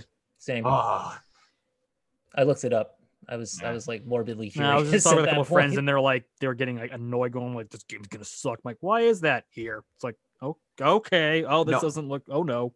someone sent me a quote unquote spoiler free video and it was Oh, the no. conver- and it was the conversation between Dina and Ellie right before she leaves the house. Where she Mm, point blank says, Did Joel and Jesse have to die for this? I'm like, That's Uh, spoiler free? See, I, I, don't even know about who Jesse's Jesse death. is. I didn't know about Jesse's death. That was the thing. I knew about Joel's death, but I didn't know about Jesse. Or maybe I did and I just didn't care because I was like, I don't know who Jesse is, so whatever. yeah, yeah. But like, yeah, um oh, th- sorry to all the Jesse stands out there. No. anyway, all three of them. Yeah. I'll- I'll, like, one be, and a you will be avenged. anyway, um, but yeah, I, I hope that they don't do another sequel. Frankly, I, I don't think they need to. I don't think they will. I want them to make another game with the shooting mechanics of this one. Mhm. I want that. Yeah, okay. Gameplay wise, it's very good from what I've seen from like the, the Yes. play the playthroughs and all that stuff. It seems really well done. I had someone at work who was like, "Well, you know, since The Last of Us didn't do that well sales wise because everyone hated it. I'm like, I'm going to stop you right there. That It game sold did an really asinine well. amount of what numbers. Are they talking about? He was because he's like, well, people said they didn't like it. I'm like, yes, people didn't like it. There was The also people vocal that level of yes, there was people that level of pissed off about the first one, but people like to forget that. Tried to suggest to me, and it is my most hated retcon and things ever. What if Ellie was in a coma and I wanted to punch him? Like, and it just wasn't real and it didn't happen. Like, let's oh just God. let's just let it go. The game's done. No. Let's just move on. Make a new IP. All right, but anyway, yeah. Last oh my god, I, I actually have uh, I hate those endings where it's just like it was all a dream, it It's was all all a in a coma. It's like that's kind of a problem. I kind of uh, actually I'm not gonna spoil Little Hope. Never mind, I'm not gonna do it. Like that ending didn't quite work for me. Where it kind of goes in that direction. The only the last game I enjoyed that did that was Driver San Francisco because they never gave you an illusion that you weren't in a coma the whole time. Yeah, it's weird. Spoilers for Yeah. Driver San Francisco. This game No, from kidding. 2008. Driver San Francisco, one of the only games in history where it has a second person mission in it. Not a first or third, a second person. Hmm. That Yeah. Mission's fucking weird. that mission, I'll never forget that. I was so happy when Watch Dogs 2, like the Ubers are called Driver San Francisco. I kind of laughed when ah, I, I got that reference. yes. Uh, anyway. All right. All right. Tyler, you got any more? Yeah, I'm going to talk about, speaking of uh, Ubisoft game, I'm going Valhalla, baby. All right. So, okay, first off, let's start with Odyssey because I you, you liked it and I liked it mostly. I didn't play through the whole thing though. I have this thing with Ubisoft games where I just get bored and stop playing. Wait, so you didn't you didn't beat the whole campaign, right? I didn't beat the whole campaign. How far did you get? Because there's some good moments towards the end of the game. Uh, far from that. Okay, you, you missed the best mission in the game where you gotta take care of a giant loser like Olympia named Testikles, who then gets drunk and falls off into a pit of sharks and gets eaten. And they're like, "Well, maybe he's not dead. Okay, he's fucking dead now." That's the best thing I've ever heard. Okay, he's this definitely big, he's this big loser that guy. Like, "My name is. Testikles. I am the warrior champion. Get me wine." And you get him wine, and he goes like, "I will drink the wine." Brr, falls off into the water and dies. that's one of the best. There's actually a lot of good comedic moments in that That's game. there's- great. Like there's another one where you, you you wake up drunk after an orgy and you're like, "Hey man, where'd that uh, where'd that As Trojan horse come after from?" where it's like, "Where'd yeah. that Trojan horse come from?" It's like, "Oh no, man, I was drunk last night." And then these Athenians come out and they're like, "Ah, crap, they're doing it again." They had the orgy again. yeah, See, I love it when Ubisoft games actually have personality and humor. Then Yeah. it kind of like it works better for me than if it's like dead serious. You know, like Watch Dogs Legion for me is like dead serious, and that's Yeah. Oh, yeah, yeah, that's a problem. But Yeah. Odyssey has it's it's it's mostly serious, but there's some good moments like the ones I mentioned. Or Yeah. and if you want a perfect example of why Cassandra's a better character, do the part where you fight the Minotaur because um Alexandra, whatever his name, I'm probably mixing up his name. I don't even care. Alexios, that was it. He has, his look where his look like Yeah. I knew it. There's the Minotaur. He has like a serious face on, but Cassandra's like. What the fuck? What is it's real? She had like the most like sh- shocked, un- not understood. Like, what the hell? Look, That's it's funny. amazing. That's funny. Yeah. Yeah. But anyway, that that game, a lot of stuff to like. I like the characters for the most part, although some of them aren't as developed as I would like. Really, none of the games that use historical characters have done as good a job since Black Flag. That was the high point of mm-hmm. characters in the Assassin's Creed game. Oh no, I'll- man. Tesla and Syndicate was pretty good. You mean uh it wasn't wasn't Tesla, it was uh No, Graham Bell. well, Oh, Grand Bell. I'm sorry. Yeah, Grand Bell. That was pretty good. Oh no, well, okay. To be fair, the best side question the entire series, in top five best side quest chains in the series, is Ghost Tours with uh Charles Dickens, where it's just like, yeah, we're just gonna fight Spring Heel Jack today. Yeah. Ow, on to it. okay, okay. Then it To be gets kind of underrated. To, to Yeah. be fair to myself though, with Odyssey, it's the reason why I didn't really play it that much is because I had other games to play. like I Oh, only got yeah. it. This Yeah, that year. this is my main problem with Odyssey. The game is way too big. Yeah. Yeah. There is like I okay, it's not one to one ancient Greece, but it's it's way too big with about 500 islands where it's just like, oh, go out of the way, do this quest, got to go over here. There's I don't even want to know how many quests there are in this game. It just overdoes it. There's some good quests here, but it's a lot of it's quantity over quality. And a storyline, a lot of people didn't like the storyline because it was just so kind of low key, where it's just like the whole game. I want to get my family back. We're putting the family back together, man. It's That's the whole plot, the really. game. Harrison Ford Yeah, could have been involved Yeah, the main game. Yes. It's not about killing off the evil cult. It's not about ancient who wins the Peloponnesian War. Spoiler, you can't change history. The Spartans will win. No, it's just about I want to get my mommy and daddy back. I was fine with that, but I'm like a lot of people fine. didn't like that. Yeah. Uh, Not epic enough for Yeah. most, I guess. but Valhalla storyline was a bit more solid. I think Mhm. they shrunk the map down where it was a bit more manageable. Mhm. Yeah, that was my thing because like the man, it, it's okay. It's parts of it's are in Norway, parts of it's is in not England, kingdoms. I don't know what to even call it. It's eight seventy AD. I don't even know what to call that. I- But- I'm I'm just satisfied by the fact that every time you go and raid a village, the guys jump off the boat and are like, "For Odin!" yeah, I was gonna say I'm gonna get to that. Like, yeah, this game series was very clearly influenced by Vikings and the Last Kingdom. I'm Mhm. fine with that. I'm fine with that too. Yeah. Yeah, I'm fine with that because I'm like, as the historian of the group, so and so, the older you go back, the less we know about history. So I kind of give you an extra free pass because if you want to look at Viking history, it's all this is a vague sage we wrote 20 years after the fact where Ragnar raided Paris and then fought dragons. It's like, whoa, whoa, whoa. I don't think that quite is what happened. yes. And then the Yes. English are just like, they're pillaging us and killing us all. That's all we know. Their culture, ah, they're just killing me. So And they fought dragons, and it was Yeah, they fought awesome. Yeah, I'm not even exaggerating. Norse, myth, uh, not even mythologists, they're, they're sag- the sagas, they read like fan fiction where they take an event and clearly start adding things that did not happen. Yeah. Yeah, they they like to uh, embellish. Oh boy, did they? It's like Ivar the Boneless. He fought in England. He beat many Saxons, and then he fought a sea monster. And that embellishment is still going on with the Minnesota Vikings. Yes, is- it is. We have to assume this is a good You team. are true. Can't even build a stadium that won't Now let we its just roof lost all the. Viking fans in the audience. All the Viking fans are like, "Screw Yeah. you." It took you till five years ago to get a stadium where the roof doesn't collapse. Don't come at us. Eh, and if you're one of those history nerds, they don't they don't know the Viking horns. Don't worry, they didn't do that. That's like the, that's like the number one pet peeve. With like, I know a couple like historians that are into Vikings. They're like, nothing ticks me off more than seeing freaking horns. they don't do it in this game. Don't worry. I I wouldn't mind Yep. additional DLC maybe. Just have her wear a horned helmet. Yeah, and also is they do they do the main character thing a bit better than Odyssey because Odyssey it's just like you pick the character you want and the other one shows up at the end towards the end is like the boss you fight. Bleh. This one it's like male or female, go, done. Yay! I'm fine You with don't that. fight your male counterpart if you're No, you don't that. fight a male Viking at halfway point. And turns out I had an evil twin brother all along. He was Ragnar secretly behind everything.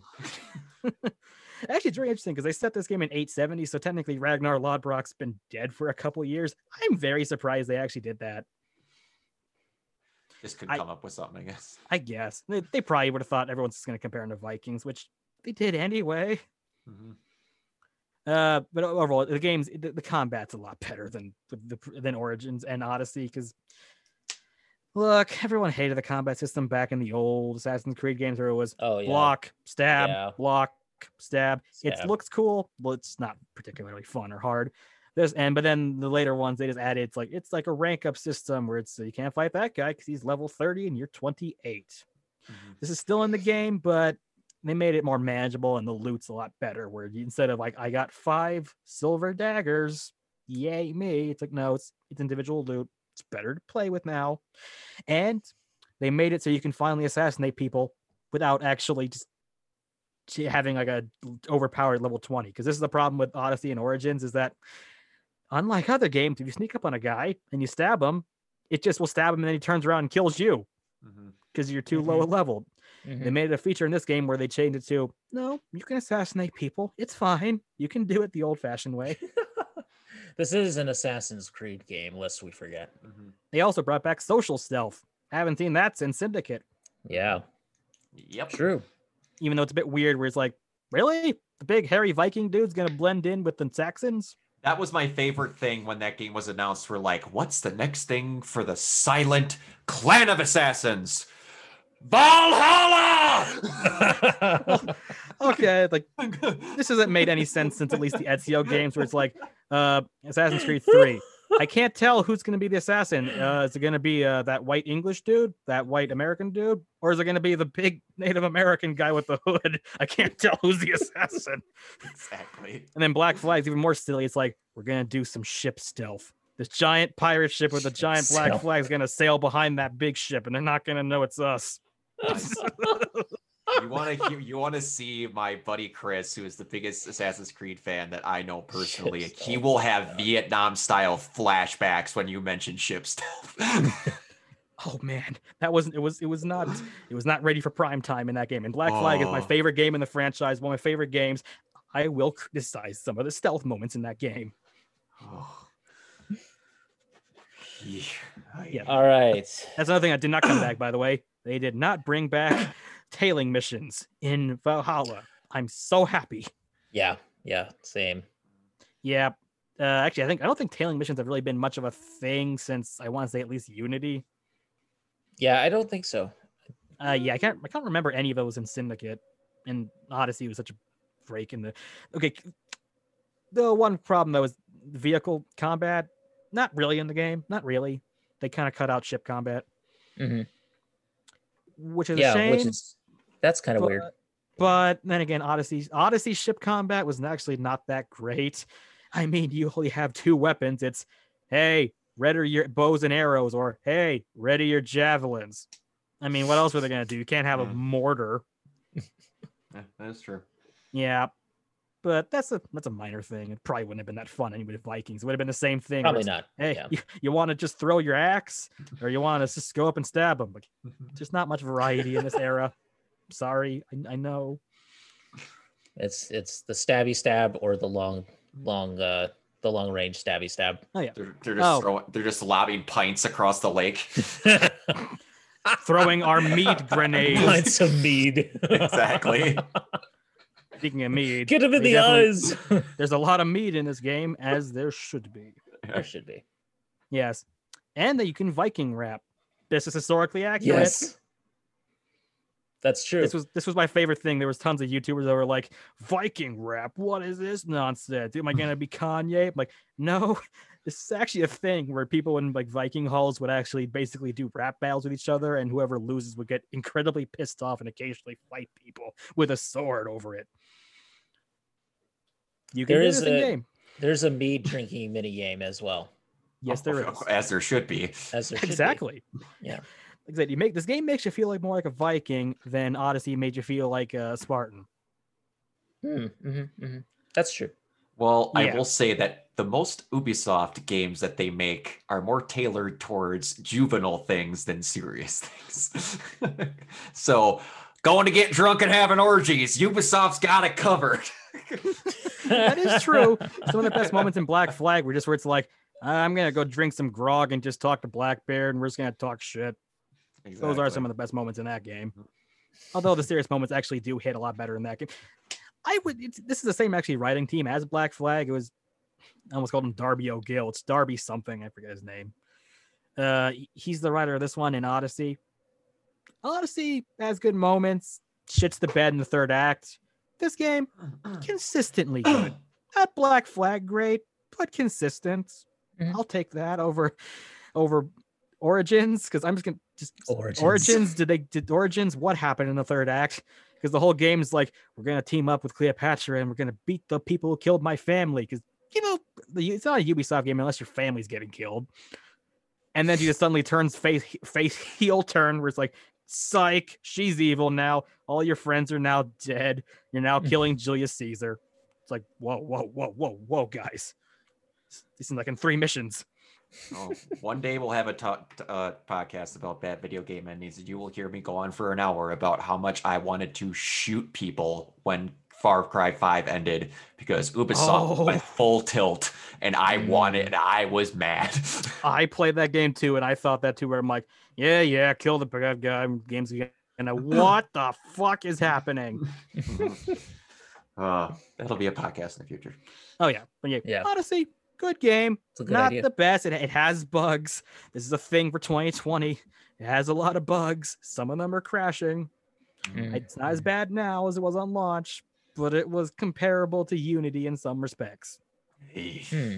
Not fun Unity glitches though. There was no Viking skeleton heads. oh man, Do I the remember good, that. That's the good stuff. Oh yeah, Unity. Unity, everyone will remember for that glitch and little else. Yeah, also because of also, but if you play that game, you would also remember because the whole plot of the game is the main character wants to really fuck his stepsister. Hmm. I'm not making that up. That is the look it up, people. That was the Unity plot. Nice, Yep, nice, pre- nice pregnant silence at the end of that, so they could isolate that clip. This is gonna get edited still back. we'll take that out. We'll fix it in post. Anyway, um, That's right. going in the final cut. But yeah, is. it- Uh, it Valhalla, good game, has its glitches, has its problems, has has some plot problems, but you know, it's it's a good game overall. It's an improvement over Odyssey, in the same way Odyssey was an improvement over Origins. I hope it Yeah. keeps trajectory going up. yep. Also, Japan when? I don't know, man. I don't know that they want to do it after Ghost. Uh, because Yeah. Ghost went, hey, what if we did the thing Ubisoft doesn't want to do? you just do the thing that everyone wanted to do. And Yeah. I remember the uh, was it, like the forums were like, "What do we do a Wild West Assassin's Creed game?" It's called For Dead Redemption 2. why don't we do a futuristic Assassin's Creed game? Because that's when they said the That's games are going to end, and they're never going to end. They're never. I- yep. Yeah, that's the one thing about this franchise where it's don't even think about the I see you know how many times I mentioned the mainline storyline? I did not mention it once. I will not. It doesn't matter. Mhm, mhm. It is one of those franchises where like seems that that's the case. Yeah, the game franchise ended and they just kept going. And now it's the video Exactly. franchise equivalent of a line graph, unlike a business finance report where it's like, well, this game went up here, this went down here. That's all it is. It's at the point where they should really just stop calling them Assassin's Creed, but they have to because of branding power. Yeah, That was franchise. a problem even in Black Flag. I think Black Flag at one point in mind was just going to be a pirate game, and then they just said, let's put Assassin's Creed on this.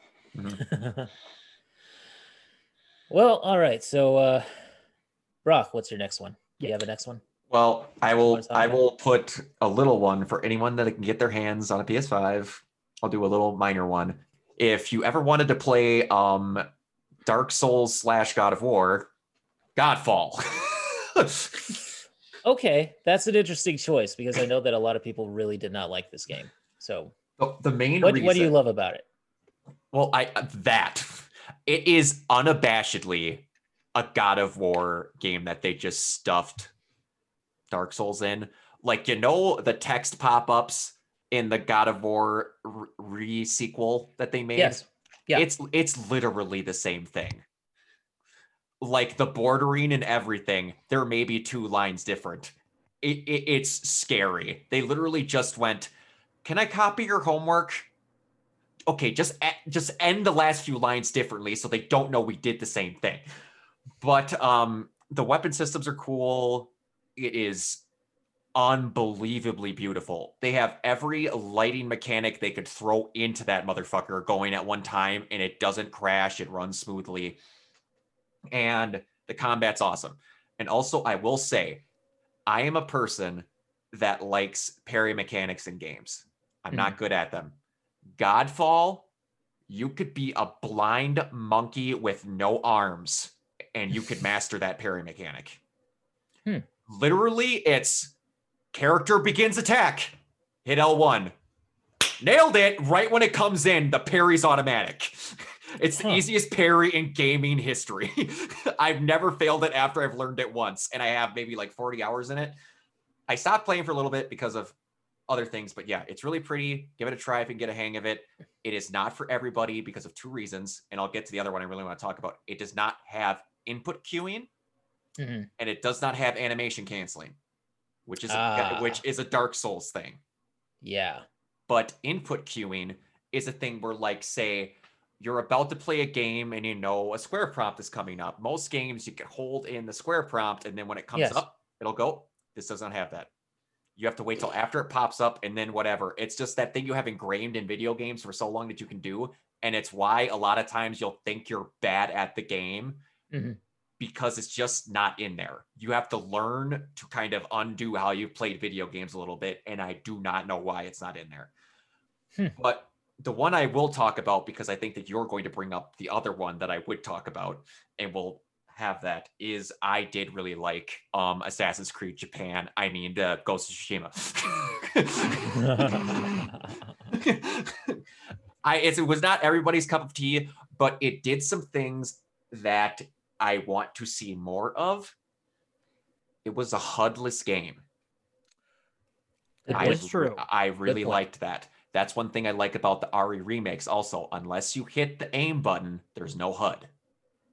Yeah. It looks really natural. It feels cool.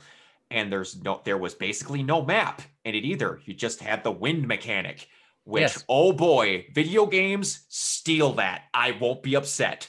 Do more of that cuz you just you focused on I found myself in this video game focusing on my surroundings more and like actually taking in everything because I'm not every second looking up in the top right if it's some games for the mini map or if it's Skyrim, you're looking at the little compass in the middle. Mhm. I felt myself paying attention and noticing my surroundings more because it was just like, oh, the wind's blowing that way. Cool, go that way. Mhm. And yeah, the upgrade mechanics, it was very much early Assassin's Creed, like pre um Origins, but a little bit different with the swords and the different stuffs you could do. Um Jin I thought was great it, it was just long enough to where it was like not super long, but it was where you're like, I got a good chunk of game out of that. And they supported it with ass loads of DLC and just free customization up the wazoo. Everything was doable within the game. They it was one of the most well-supported games I've ever played. Once you got the blocking and parrying down and the actual fighting, you felt like a warrior going through these games. And I won't lie, I had to play it on easy at first because I was getting my ass whipped when I first started that game. And um for It's anyone that parry mechanic again. yeah, the parry mechanic again. You had to learn it. You had to learn it. And it and it's not God of War. You had I mean um Godfall. I I had to learn it and I got it after a while. Mhm. People that are some that are I had to listen to Pat Pat from uh Castle Super Beast now talk about how the game's actually insanely historically inaccurate. Uh, yeah, I'm gonna get into There you that go. Here we go, Tyler. Yep. So, Tyler, go ahead. First, I'll say about the parrying. That reminded me of the par- about the parrying like ability in. uh Oh my god, what's the what's the side-scrolling game everyone loved? That was uh, animated uh, Cuphead, where it's like Cuphead. that yeah. takes so much. That's a pain to learn, and some people just never figure it out to the point where they're going, "This game's not working properly," It reminded me of Revengeance, honestly. or that too, Mm. a little bit. That's actually probably a better comparison, but um, Yeah. everything you said about it the writing the characters the direction the no hud stuff no hud stuff that and uh, the nemesis system need to be copied into more games Yes. The Nemesis system. Hell yes. Yes. yes better than the way assassin's creed games have been trying to copy that more games just just just steal it wholesale i don't care how blatant just do it Yeah. but that and the no hud system that's all great the game great game overall Mhm. historically it sits on some very tenuous grounds in ways that I'm like, you probably should know a few things going in. And Yeah. I like the game from what I've seen. I've not played it, but I've seen a lot that I'm like, I like this. This is a good game. But historically, it's based on kind of a problematic lie from the 20th century that was used to murder millions of people. Mhm. You know, the subtle things Yeah. because it goes pretty hardcore on the whole idea of Bushido, honor, samurai, yay! It's like and Samurais weren't that honorable. no, It's a mythology. this is It's all a very this is like a big lie that was made up by Japan post Meiji era where they wanted to act like they came from great honorable roots. and then this was kind of twisted into your ancestors were honorable, join the military and do Japan's conquest in the Second World War. And this mentality is how we get to stuff like the kamikazes and mm-hmm. suicide runs and the banzai charge and murdering innocent people because it's honorable because your commander told you to do it.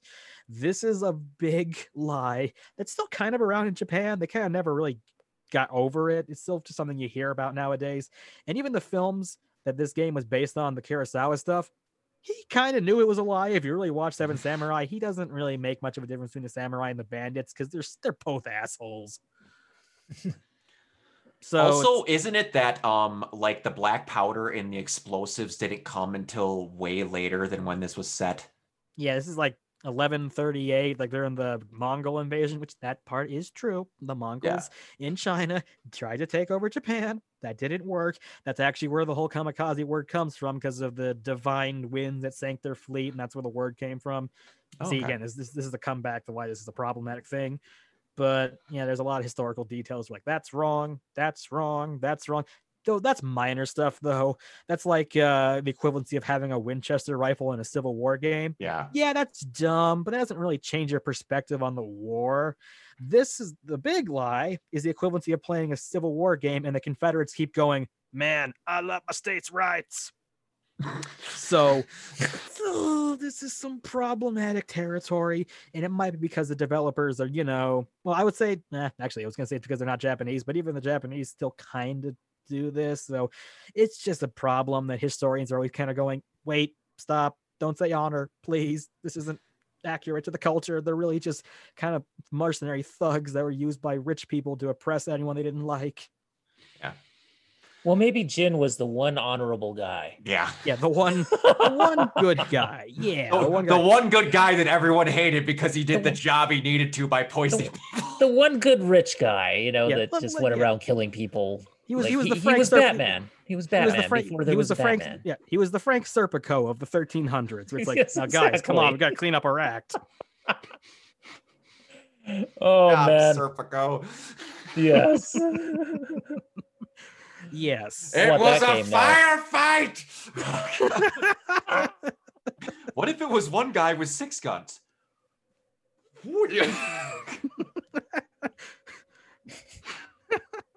You know, I want to play a Oh. 1300s Japanese detective game where it's like there was 15 arrows shot at that wall. This Got was like the not one gameplay of person. Stranglehold. exactly. L.A. Noire. Japan Tequila time, here we come.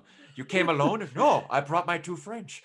It's like it was you. You're a Mongol assassin. It's like I don't know what you're talking about. Yeah, but oh man. It's, Oh, one- it's oh, one of those things where I didn't know it was that is historically inaccurate until someone told me. Yeah. But it's one of those things where they did what they needed to do to make the video game fun. Mm, Yeah, And- Wouldn't it when it comes to that, I'm okay with it.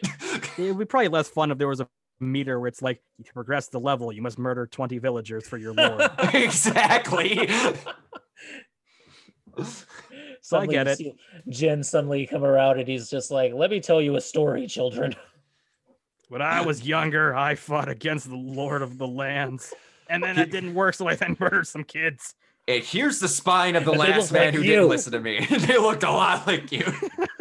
It's like I got five heads in my bag. I will add six if you don't shut up. I've got room for seven more, so watch your tone. How many arrows I got left in that bow? I got 52 arrows in this one arrow bow. The correct answer is enough. No. So, like, there's a good Washington Post article is about this, where even the the historian in question goes, "It's a fun game. Play it. Just, just, just kind of be aware this is kind of a fantasy. In the same way, Don't- Sekiro Shadows Don't Die is a Yeah. fantasy.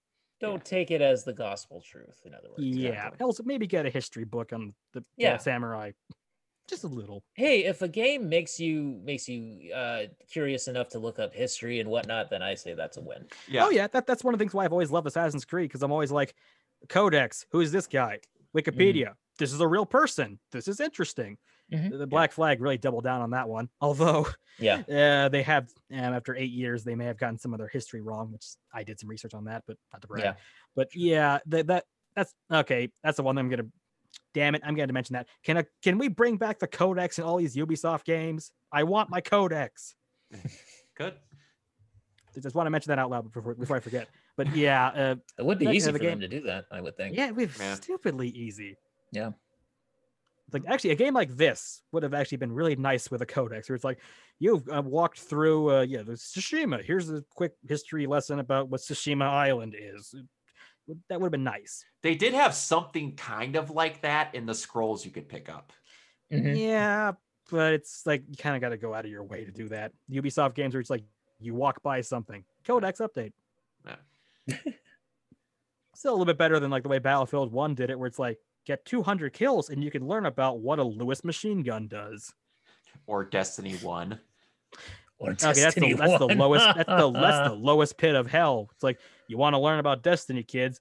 Well, Do you I'll like tab out of your game. Do you, do you like Grimoire cards, kiddos? Let's go have story time. I'll tab out of your game and go on the website, and maybe it will load and tell you things you'll know that will not matter. Mm-hmm. Freaking Halo Waypoint's more intuitive than this. Yeah. Yep. All right. But yeah, Ghost of Tsushima, great game. Just read a history book. Yeah. If you like, if you like, uh, if you like the idea of Assassin's Creed in Japan, go play it. Yes, because Ubisoft, they ain't gonna do it ever. no. Okay. I'm going to talk about two more of my favorite games because this is getting a little long in the tooth. So we need to kind of uh, move towards Oh. wrapping up here. Oh, yeah, But, okay, um, last thing I'll say about Assassin's Creed, they're Sure. probably more likely to do Assassin's Creed Summer of '66 sooner than Japan now. Yeah. Probably. Probably. Yeah. Because at this point, it's just like it's it's retreading familiar ground. So Mhm. Okay, but yeah, uh, what next game? okay, so um, here's a game no one really talks about: Streets of Rage Four. Nice. That's a good That choice. blows my mind that Streets of Rage 4 Finally, came out in After- 2020. so It's- many years. it's so still many here, kids. starts. It's still here. Yes. Oh man, and and so many fighting forces. Uh, But no, oh. I mean, like, yeah. Oh, so and so many Gekidos. Um, you know, like, oh, there was the one, but yeah, Streets of Rage Four. So that is a game that I was extremely interested in, and I was kind of talking it up to people that I knew because Streets of Rage Two is my favorite game of all time. Really? That's it's one of the best soundtracks in video game history. Yes, Can't. that's yeah, I, I agree. precisely why. Yep. One of one of the reasons why. But With yeah. Also, are you a big fan of Mai Shiranui? Well, that's showed up in there. Fighters, though. She yeah. showed up once. She showed up once. She showed up once. Yeah, I mean, I, I, I mean, who doesn't love Mai? But I mean, Blaze was my first video game crush, so there you go. I was waiting But on I mean, that. like, yeah, Streets of Rage 2 is my favorite game of all time. It's the game that really made me a gamer personally, even more so than Mario, it- in, in a strange way. Because you know, I mean, as much as I loved Mario, it wasn't until I saw Streets of Rage and I heard Axel say "Grandpa" that I just became a gamer. Ah. Um, so yeah, I mean, Streets of Rage 4, you know, there's not much to really say about it because it is an old school game and it's very much in that same vein as Streets of Rage 2 and and you know, and and the first one as well. Which is by the way, I mean, they have some really insane callbacks, like the boss, the this boss uh police woman that you fight. And she actually has the special attack from Streets of Rage 1. Oh, nice. That's So she awesome. calls- So she goes like backup requested, and then you see like the guys come up and they shoot the rocket launcher and everything, and it's it's attacking you instead. So that's like that's really cool. I mean, I like all the little throwbacks, and I like the fact that they got Yuzo Koshiro back to do like a, a a track or two for the soundtrack and everything. It's it's a it's a really cool game. It's a nostalgia bomb. It really is. But it's like you know what do you expect from Streets of Rage Four? It's it doesn't reinvent the wheel, but it does what it does with a lot of heart and a lot of like grit. And I I just I love that about it. So I'm not gonna say too much about it other than just go play it. Especially if you love old school brawlers. I mean, they don't make many of those anymore, so let's let's support them if they do. Uh, and it's good. Speaking of which, Scott Pilgrim, the game is out today. yeah. they finally brought that back. So thank God. For Oh that. God, yeah, they, they removed it because of copyright. They and removed it, back mhm. now. Uh, I'm gonna grab that There's on Steam. There's actually a rather surprisingly long list of games you just cannot play because of copyright or just removed. Like, exactly. does anyone yeah. remember there was an old school like Lego uh, Lord of the Rings game? Yeah. Yeah. That game does not exist anymore. You cannot buy it anywhere. It's like you're either gonna have to look for a really old disc somewhere, eBay it, or emulate it. That sucks. I remember when they took the Deadpool game off. Oh Yeah. yeah, that's a shame. Mm-hmm. Yep, Still got it on disc, thankfully. I love that damn Yep. game. same. Yeah, Yeah. High Moon Studios did it. Classic. yeah, High Moon. Yeah, man. That's good stuff. Actually, they they actually helped write parts of the Cold War campaign. Maybe that's where the silly They parts did. came from. yeah, Could be. Yeah, but there's a lot of games that are like that, and unfortunately, the Scott Pilgrim's probably one of the best games to actually have been lost to copyright for a while. hmm but thankfully it's back. Yes, I'm so happy. and on PC. I'm so grabbing on PC. But getting back to it, yeah. So Streets of Rage 4, um, that that is, I think, my number four game of the year from last year. So, did you like it more than Shenmue Three? Yes, and I don't know any sailors. sequels, Damn it! I know that's from one, but that's okay. All right, so let's talk about let's let's talk about personally uh my game of the year. My number one game of the year is, of course, you guys will know what this is. It's Final Fantasy VII Remake. Hmm. for me personally. And the reason for that is because I'm not a purist. I'm not a purist, so I don't mind if the story goes in a different direction than than it went before. I don't mind that they have like crazy that there's crazy fan theories going around that say that Sephiroth knows what's going on, Aerith to a degree knows what's going on, and that this is all like essentially it is entirely like a, a reimagining of the story or like a re sort of a sequel in a way Yeah. and less a remake. But anyway, They call it um, a sequel, a sequeling. yeah, kind of. But I think that I yeah, just for me, it's the most fun that I had. It's like hearing the music again and seeing those characters and seeing the seeing um, but just seeing everything just brought to life in such a vivid way. I think was the thing that just made me love this game so much. And um, and of course, the biggest surprise for me of all of 2020. Let me tell you, I I love Tifa. I've always loved Tifa as a character. I've always been like Tifa and Cloud.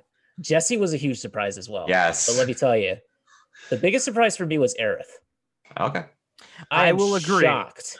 I am shocked at how much I like Aerith Nice. after this Yeah. game, after playing that game. Because let me tell you, in the in the original, she was just like, you know, she was a character. And she was a character that everybody liked, but she was just there to be like the princess character. And in this one, they gave her some actual some stuff to play. Like Brianna White had some had some interesting lines, let's say. You know, Yeah, I, I I think that um just to get into the fan theories a little bit, I think that Aerith and Sephiroth definitely know what's going on. Mhm. And I think that they're positioning their their particular, you know, characters or their particular power bases in such a way where the the end game is going to play out a little differently than we think. But I could be wrong about that. And uh, you know, the guys at Square are apparently saying that it's, you know, it's going to play out the same way. But We'll see. I don't know. We'll see about that. Well, how, wasn't this was didn't they originally show like how long they've been working on this and how long they've had to think about it? Didn't they show like an early tech demo for what this could look like on like the early stages of the PS3? yeah, it's been around Yes. in development for a long time. Yeah. But but they always said they always said that no, we're not making a remake. And then of course they were. Yeah. This is what it could look like though. We're not doing it. This We're is what it could be though. it, but this is- Yeah, this is a visual tech demo. Yes. Yeah. Just to show just to show what our engine can do. That's my favorite lie. If we did do this, it could look like that. Yeah. Yes, you just have about a thousand development hours in this thing of what it could be. Really? But you know, I will say in terms of the soundtrack and in terms of the the redone battle system and just the way that like, you know, the the voice acting, I mean, I did miss some of the Advent Children cast, I won't lie, but it's kind of good to see these characters brought to life with new voices and and you know, and because it's such a brand new experience of playing the game again. And I think that um they did right by it. So yeah, I'll I'll give uh, I'll give Square a lot of credit for this game. I think they did a good job. One thing I have to ask. Go yeah. ahead. Um, I have passively watched and played played through Mhm. the original with my cousin Chris, who Mhm. I have to thank for basically making me a gamer. I played half of my life of Tekken 3 with him. Um, and people I have seen, everybody I've talked to said that they like this game. The only thing that I've seen as an almost unanimous complaint is how the summons work. They don't like that you kind of control them now versus them just doing their thing. Yeah, I will say that I th- I think that there's a, a, a certain element of that to it. Um, because what happens is when you summon in a character, you have to do like there's a menu prompt that you have to actually get to to say like we want you to do this special attack or whatever. They'll do like really weak sort of sort of like vanilla attacks on guys, Okay. but they won't do like their special attacks. So you have to Got tell it. them, you have to command them to do it. Okay, cool. But um Hmm. Yeah, so so Tyler, we did see you kind of groan a little bit there when I mentioned this. So so No, no, did you background. No, I, I played it. I played it. Um, I did you agree, like this was a good game or did you hate it? I did actually. It's the only reason I don't put on my list because it's not quite complete yet. The part. I see. I see what you're saying. Yeah, yeah. I That's just it. you're saying. Philosophically, I'm gonna just say it's not done yet. But from what I've played, very good because I've played the original Final Fantasy VII. Because everyone, when I was growing up, we were always like, "Oh, it's the most moving of the series. You'll cry at a certain moment, and you know what moment I'm talking about." And I, I got nothing out of it, man. I thought Aerith was a decent character, but I never thought she was that big. So that See, that's- moment happened, I'm like, I got nothing out of it. This this characterization so much better. I'm like, you know, so much when better. the moment happened, you know, it's gonna actually hit when we get there. Exactly, exactly, and that's like I don't the know why I'm whole saying a reason spoiler. It's a game from 19 like the 90s. I mean, it's Everyone- it's everyone yeah, knows this. everybody knows what it is. Everybody Yeah. knows what it is. But There's there's that moment and the first time you get to see the Knights of the Round get summoned. It might be the most beautiful thing I've ever seen in a video game. I'm curious about this because the way that you summon, the way that you get these summons now is that you have to actually fight the summons before you can use them. Oh, okay. It's an interesting So twist on it. how are they going to do Knights of the Round? I have no idea. I'll be curious to hear what the remix of the Aerith Dies music is because that, even as a kid, I'll admit the scene doesn't do much for me, but the music is very good. and do It's you, doing all the heavy lifting for me, if you ask me. do you think that they're gonna have him fall onto her, or it's going to be like from behind and Sephiroth lift her? That's going to be more dramatic because in the original game, Yeah. it's kind of goofy. We're just like stab through the head. Yeah. This one's going to be like, no, it's going to be more dramatic. oh, this is going to be devastating. Let me tell you, because I don't want her to die. I'm I'm like sitting here going, no, no, no, don't take don't take Aerith from me, please don't. It's a longer game too compared to the original, so you get more time to develop characters. Mm-hmm. You want to talk about how long this game could be? Go listen to the Castle Super Beast clip where Woolie and Pat and Woolie goes, Well, the game's not that long. And then Pat, for a good solid 10 minutes, has Woolie's brain unwinding because he forgets about 70% of that game. And they realize it's one of the longest games ever made. When you True. really didn't think of how long it could be with just how long they sat in Midgar. Yep. Yep. Ah. That and also I'm I'm used to goofiness for this series. I played Final Yeah. Fantasy X13. I'm used to this. don't Oh don't don't mention that destiny's destiny shut up lightning i hate you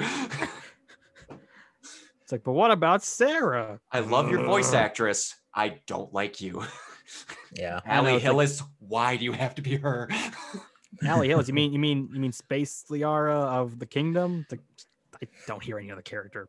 Just Oh. Liara. it is Hmm. Yeah, I, I play those games. I'm used to silliness. 15 freaking the whole game is like basically I just a freaking road trip. I'm used It to is. how goofy this series is. Yep.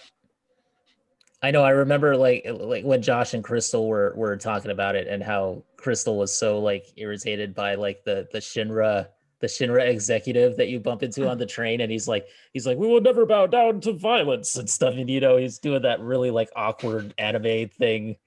And like and they got so annoyed at that and I'm just like that's just that that's just Final Fantasy 7 man. Yeah, that's why like, getting mad at the goofiness of this remake is like playing Metal Gear Solid 3 and getting mad at the fact you're fighting a bee man. yeah. I gotta tell you though, I can't tell you like this this game was the game that really got me into watching people play on Twitch. So like I was watching like Maximilian Dood play it, and I was watching like even Aerith's voice actors Brianna White play this, and and like everybody uniformly always gets to a moment in the game where they're just fighting, like they're playing the combat and stuff, and they're just like, "Oh, I see you, music. I see you, soundtrack," and they're just like start jamming out to it, and it's just like yes. Yeah, that That's, soundtrack. that's one of my is favorite things, by the way, is when they get the voice actors to play the game on a live stream. I never tire of that as a gimmick. Me too. Yep. That's great. Because a lot of times these voice actors, with people that don't know a lot about voice acting, they do not get to see each other. You go say your lines into a box, and then they finally get to see the context of where their lines were, how they got delivered back, and you got to see how they're like, I didn't know that. It's it's awesome.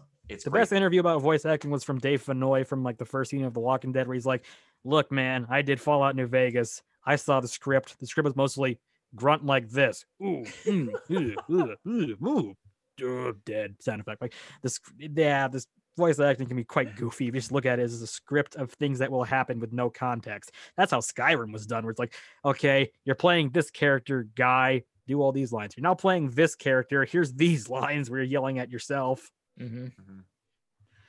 Yep. True. True.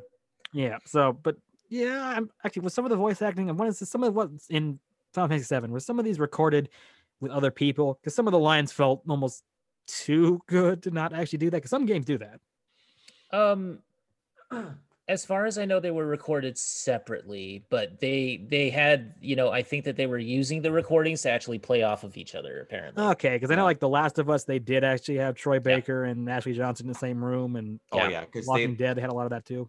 because Yep. the most of it they want to get the realistic motion capture and then sometimes they'll have people that know what the lines are going to be said but they're not the voice actor they'll just have like a dummy person that's decent at doing it feed Yeah. the lines to you Yeah, so you can yeah. have a reaction at least in no context so Hmm. yeah. I also got to give a lot of credit to Barret's voice actor because that dude, when um when Midgar, you know, when the plate falls on Midgar and everything turns to rubble and stuff, and he thinks Marlene is dead, and when he's crying for Marlene, I like Mhm. I s- that got me, and I was like, Barret got me of all characters. I never would have thought that, exactly oh yeah, but you Oh. know, I mean, he's he's a great voice actor. So oh yeah. Although I, I would love to see the trajectory in 30 years when they remake Final Fantasy X. Now, can we do that laugh again? freaking idiot, bro. They'll probably make that an emotionally touching moment because they, they they they really kind of wrung the emotion out of Final Fantasy VII in ways I didn't think they would. hmm Yeah. Final Fantasy 10. Now I'm just trying to think of guess what, kids? You'll get to play triple triad in 16K.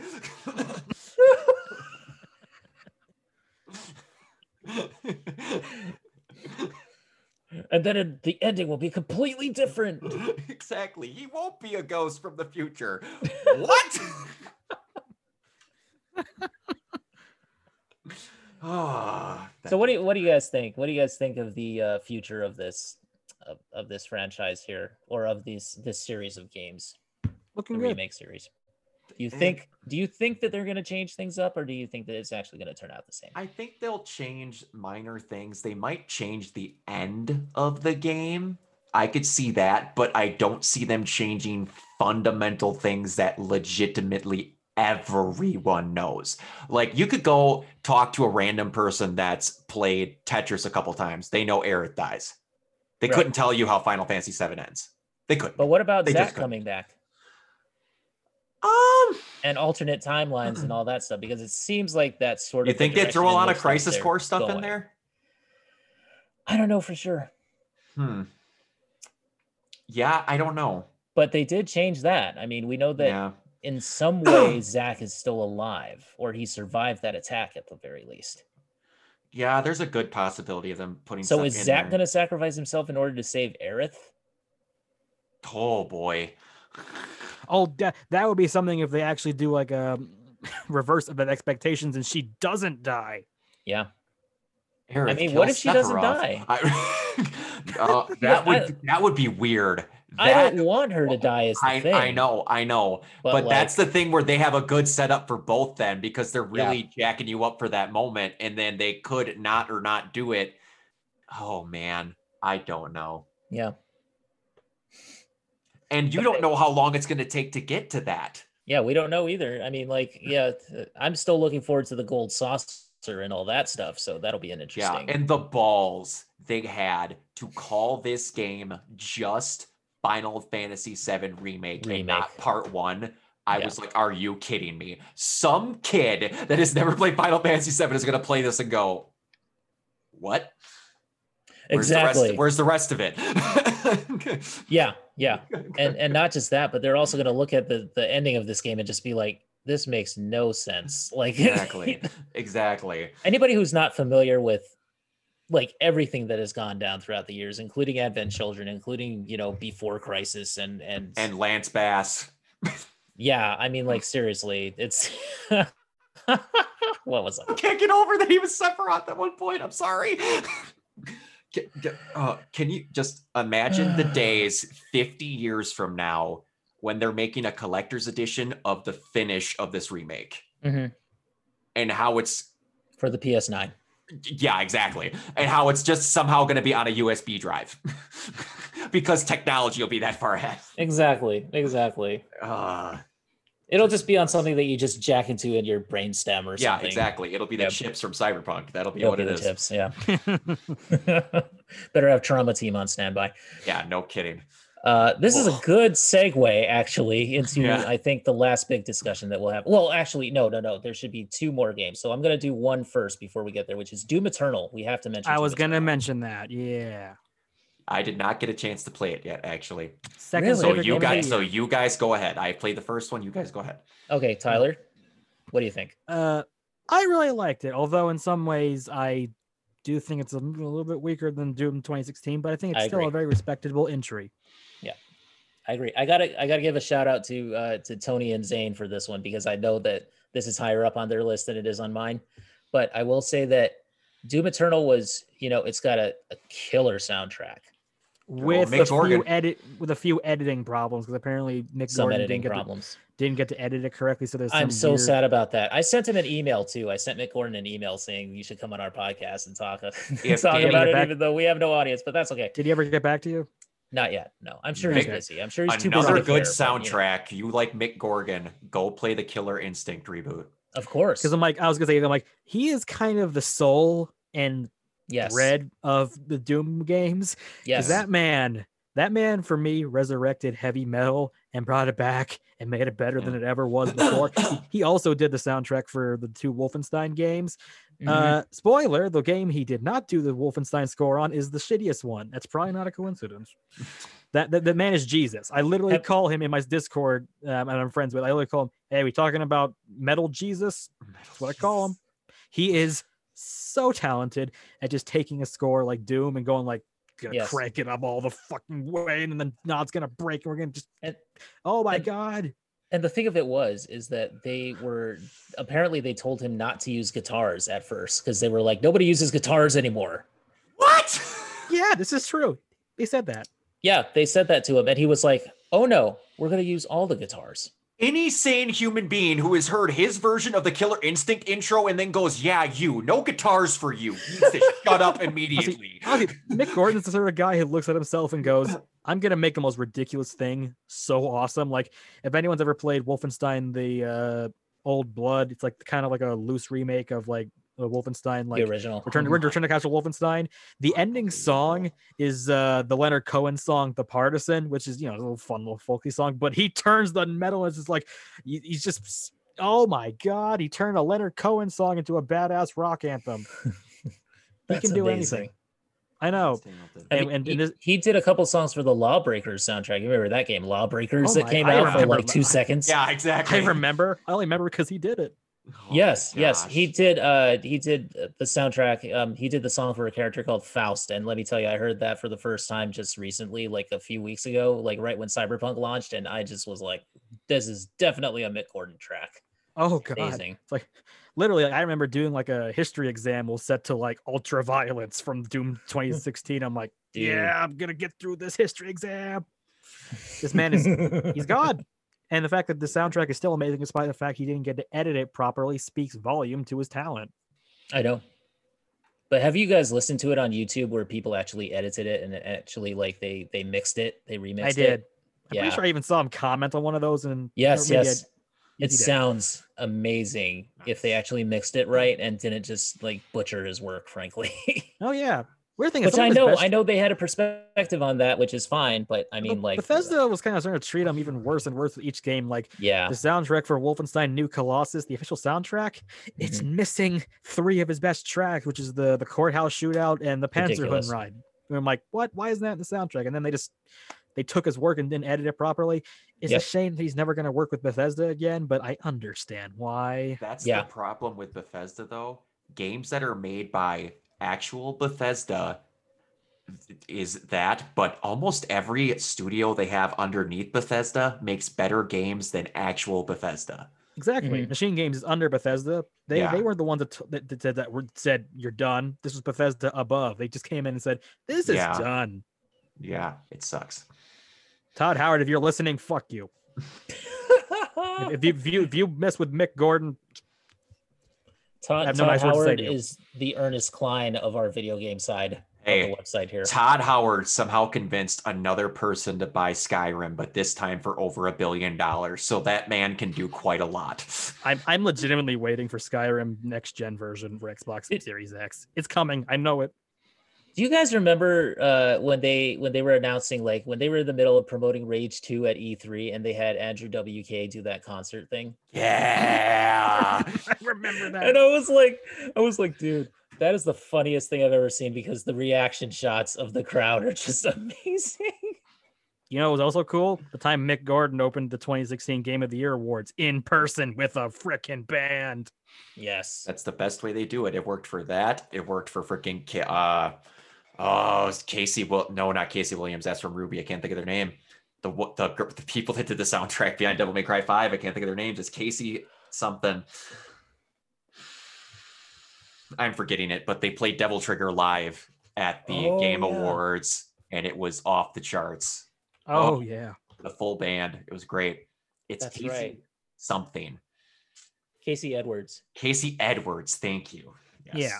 You're But awesome. yeah, Yeah. future game developers, if you're remaking a famous soundtrack, get Mick Gordon. He'll make it better. You think the Doom soundtrack's already awesome? He'll make it better. You thought Mhm. the Killer Instinct was awesome? He'll make it better. All right. but but Um, anyway, the, the game overall, game's good. Bit more Yeah, plot I- than it was the last time, which I know was a problem with some people. Didn't bother me a ton, but I understand that I was that like, was a I don't- problem. I don't know that I wanted that much plot out of a Doom game because let me tell you, so so Doom is an interesting Doom Eternal was an interesting playthrough for me because at the time, what had happened was that right when that game came out, my mom something happened with her, and so she had to go to the hospital, and I was like, you know, and so I'm thinking I'm gonna play Doom, Eter- Eternal, and it's gonna be like Doom 2016, and that you just go through it and you just like shoot monsters. It's gonna be fun. Yep. It's gonna be like you know, this is just detox time basically Exactly. Mhm. And then you put that in and it's like oh no no it's not there's platforming now and there's like all this crazy shit that you have to do to, to beat the monsters in this game and they tell you how to do it but it's still like ridiculous you know Mhm. i don't know i i just and then you run into that stupid guy what's his name I know who you mean. I don't remember his name because I forgot. Yeah. I don't, I yeah so I, I haven't played it in a while but anyway so you run into that stupid guy and it's just like it's doom 2016 for me was like a kick back and relax kind of game i mean other than you know it's it's got the heart pumping soundtrack and the combat and whatnot but it's just Doom like 2016 was like a weird mix of old and new because Yeah. gameplay and story wise, it could have been from 1998, but exactly game, but but violent wise and like soundtrack wise, it's something from 2016. but Totally it was worked. it, it was like you you didn't really have to think too hard about it. No. you just you just played it and it the was best fun the best summary of the plot of Doom 2016 is that scene where he just comes over and kicks the TV and says like, exactly. Yeah he's Done. like i don't care about plot. And you know what? For most people that were playing doom they didn't care about the plot either. Exactly. and then in doom eternal it's like here's the plot I, I almost wonder if they were influenced by how Machine Games did Wolfenstein, because Wolfenstein didn't have a plot in the back in the day either. But then Wolfenstein New Order is very plot focused, but it works. but i don't but I think okay, it works as well here, though. yeah the first thing that strikes me in this game is that like wait a minute you're telling me that the doom slayer has a flying castle in space now Oh, gee. and they It's don't those games. explain where that comes from they Oh, don't poor- explain it i'm just like how That is some Saturday morning cartoon horseshit right there. it really is. ah, I I was just mm. yeah, that was the first thing where it was kind of like you're taking me out of this already, and it's it hasn't even started. Yeah. So that's the reason why like the story stuff didn't really work for me all that much. And then we get into the Khan Maykr and all this stuff. And now the the demons are from an actual planet, so they have character. And I'm just like, I just want to kill demons. I don't care about like what their plight was as a species. I don't care about the Khan Maykr going there and making like weird deals with their leaders. That's weird. What the hell is going on here with this game? Because we So- want we want moral ambiguity in our demons. Yeah, exactly. So like the, the lore in the game is super weird to me. And then you run a, run across this guy called the Betrayer, and he was apparently like somebody that worked with the Doomslayer, or that they knew, or or they were in the same army at some point. Maybe not together, but at some point they worked for like these night guys or something. I don't even know. It confused the hell out of me, and I was just like, I don't want to play this game with all this frustrating platforming stuff in it, first person platforming, because that always works. Is everybody wanted- else in the video game named that on point? Because I've heard the con man, the betrayer, Yeah, I mean, there's the betrayer, the Khan Maykr, who's like Khan Maykr. God apparently, and I I- or like an angel or something. I don't know. And then at some point, your AI from the first game actually sits there and he's like, "Am I the father?" So I guess he's like God or something. I, I don't know. I remember the scene. It's so confusing. It's so confusing. It's it's some Destiny 2 shit. Hmm. It really is. Hmm. Like like OG Destiny 2, you know, not since they restarted the thing and Cayde 6 doesn't even appear anymore. Yeah. It's like it's like Dinklebot came Yeah. back. That's why Yeah. Destiny But 2 y- is not on this list. Yeah. on this We're not talking about that. All that said, and I agree, this, the gameplay is still pretty solid, and the soundtrack kind of makes up for a lot of the problems. yes, the soundtrack works, and of course the the combat works. So It also led to one of the weirdest gaming week launches of all time because this was early on when the COVID struck, so we were all in quarantine. yeah, Same day release as Animal Crossing. Animal Crossing. So everybody memed that those commercials or those ads where them like skipping together were right. I know. And Animal Crossing won because Animal Crossing sold so much better than this game, and everyone's still talking about Animal Crossing. I feel Doom Eternal's kind of been forgotten at this point. Well, Animal not Crossing was about connecting people who were stuck on islands. It was a little bit on point. I know. I bet you those developers were like, I can't believe the timing. yeah. exactly.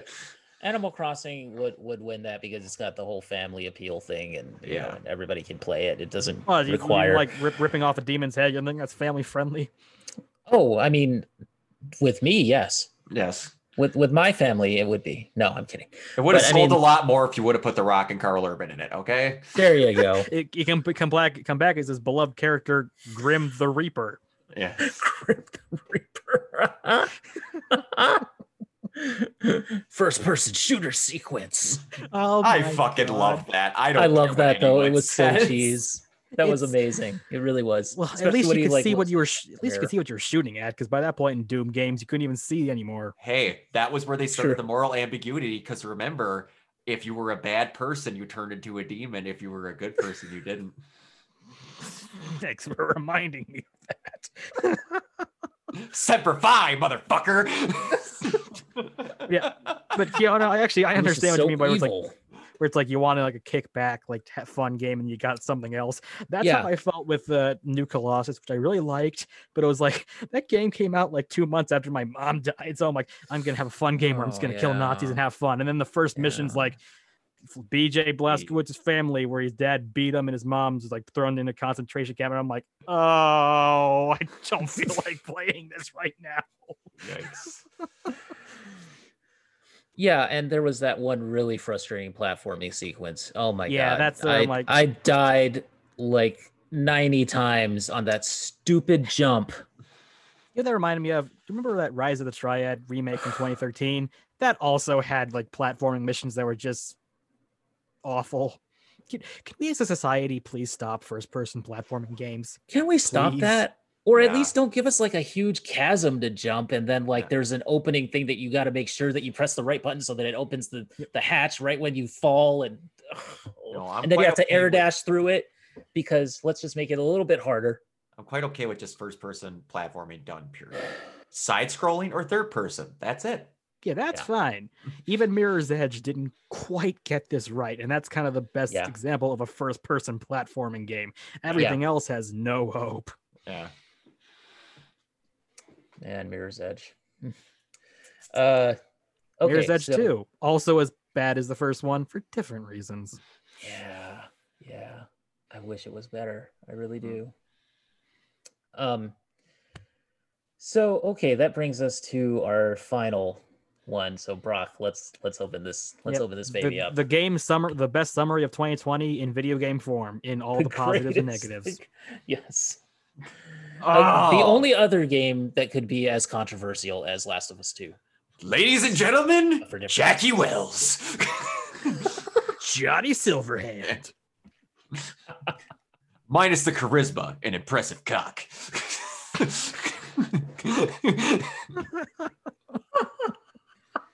It's one of my favorite lines in the whole fucking video game. I love it. Oh, God. Wow, man. man, that game is it turned into the sacrificial lamb that will get a Mhm. lot of other games not put out in bad condition, and it does not deserve it. In my humble opinion. Yeah. I will repeat, I had to hard reset my PS5 like seven times playing Spider-Man PS5. And that was because not because the game wouldn't crash, because the game wouldn't let itself crash and it wouldn't let you go through it. It was worse. Um, but um the this is one of the coolest settings in a video game I've ever seen. It really and is. like just genuine moments of like this society's fucked. Yeah. oh, The- God.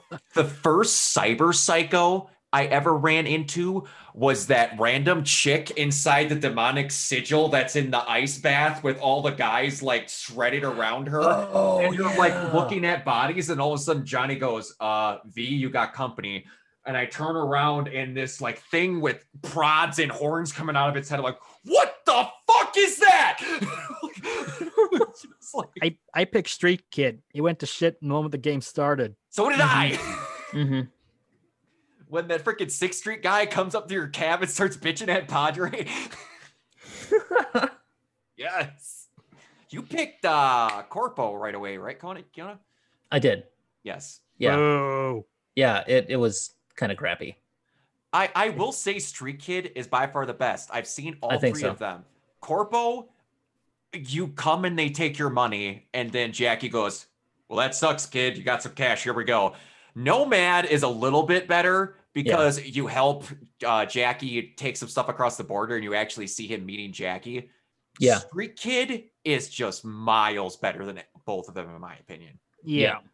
like you're both trying to steal a car. You get your nose broken for like the second time. Jackie and both of you get almost arrested, but the cops from Heywood, so he lets you go. And it leads perfectly into making sense with that Far Cry 3 esque montage thing that they do. Yeah. It's the one that makes the most sense because Padre will actually recognize that he meets you. In the other two, you he forgets you exist. Mhm. Yeah. But yeah, I By the way, that montage, that feels like there's a lot of cut stuff there that they could have put in. I have a feeling we'll there was some there. sexual stuff that was supposed to be in there, but wasn't. Well, I mean, there's a lot of. There's, I was gonna say, like, it's a CD there. Projekt Red game. Oh, You I know, man. Every game, they always brag. It's like this one, it's even better sex scenes. It's scenes. more mature, which means more sexy time. You can see the bumps on them areolas from space. oh God. Although the best ones where it's like, you will now go to the virtual brothel and they will analyze your thoughts and what you truly want. It's like the best part don't even- about that, the best part about that, they hardcore trick you when you go to clouds. They Yes. set the things up on opposite sides, and then when they say the names, they invert them so you purposely pick the wrong sex. That's what I did. Oh. That's, That's what I happened to me too. yes, exactly. I was like, no, I wanted Sky. Who the fuck is this? No, no, no, no, no. I didn't notice it till I played it again. I'm like, those motherfuckers invert it just so you pick the wrong sex. Oh, and They knew one, what you were doing. That one dude who was like, you know, the the one guy who's like the the um, what are they called? Like the joy Ripper toys, Doc. joy toys or something. Or- like the guy that was standing like right outside like one of the one of the the sex shops or something. Oh, yeah, you yep. go up and talk yeah, to him, yeah, and he's just like, Toy. yeah, and he's just like, um, you know, and he said something that sounded rather like, you know, just like, oh, we're just gonna go in there and just, you know, Oh, no. have a scene and just do whatever. And I ended up going in there. So, so my my male V was very bisexual, without me intending him to be, and That's um, funny. but if, but you know, I made two bad decisions off the bat, which is I chose Corpo and I chose male V. And oh exactly. Like I knew from the moment this game started, I'm picking female V. I know the voice actor is going to be better. Guess Oh, yeah. what? Once again, I was right. the Way worst part better. is, I honest to God don't think it's that dude's fault. No. I honestly think he was directed differently than the female voice was. I think Because so. their tones, delivery, and their way they speak at people are a thousand percent different. Yeah, this one it's like I, I always thought like Commander Shepards were a little bit different. Oh my god, this is like they're the same actor in comparison. This Speaking is, of Commander Shepard, I said this to Kiona. Tyler, do you feel that female V was trying her best to be one voice tomo register short of a perfect Commander Shepard female voice impersonation? yes, okay, all 'Cause right. I thought that too. I thought that too. Where I'm like, I heard that voice. I'm like, is this Jen Hale? It sounds almost like Jen Hale, but it's not. oh, it was. How do you say her name, Kiona? I know you know how to say it. Cherami Leigh. Thank you. I screw it up every time. Thank you. Yeah, Cherami Leigh. She's uh she's amazing. She's like this little short girl, but she's like amazing and she's so cute in real life and she's so nice and sweet and just like yeah, we just I adore her. I adore her. I love her because she played Gaige the Mechromancer in Borderlands 2. Oh, that's who that was. Yes. Yep. Man, that voice is not even remotely similar. No, it's it's yeah, she has a good range, man. I Gaige mean, like, sounded I've almost like never a- heard her do like a lower range character. Because Gaige before. sounded more like a game. childlike version of Harley Quinn. yes, Yeah. Yep. yes, Like she was aping Arlene Sorkin a little bit on that one. Now she's just a doing little bit. almost Jen Hale. Yeah. But I mean, that's just her range. I mean, she's done like high pitched little squeaky anime girl voices and she's done like low, like like V female V voices. I mean, like she's really good. Oh yeah. Oh yeah. Also, she gets the best romance in the game if you pick female. Yes. Yes. That was the one okay, that was the one saving grace of the male V playthrough was that I got to romance Panam, which is pretty awesome. Yeah. she ain't Judy. No, no, she's not Judy, but I love Panam and I love Judy. It's a Yes. it's a Tifa Aerith situation again for me, where I just It I love them both, but I think there's one that I might love a little bit more. Yeah, and man, both of the males in the game that are your romance options, both of them are great. The mm-hmm. s the scenes you set up, Kerry's awesome. Man, I felt legitimately bad for turning down River because when you get the cookout with the kids and all that is awesome. But you could tell from the start, you're like, you're a male, you're getting Panam.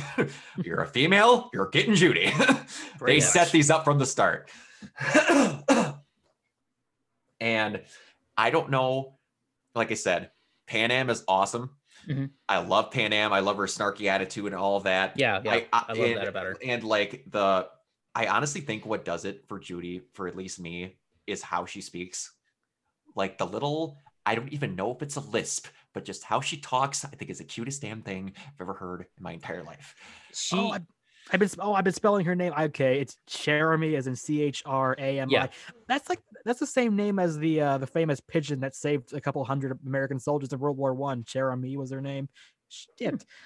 Has been misspelling her name all along. I'm writing this woman's name down because I am very impressed. Nice. Yeah. She was so nice to us too when we met her at, a, at I met her at a convention and like Oh, yeah Nice. um Awesome. that's how I know she's super short but like she uh I mean no offense or anything I mean I Oh. just I'm just saying that's Yeah.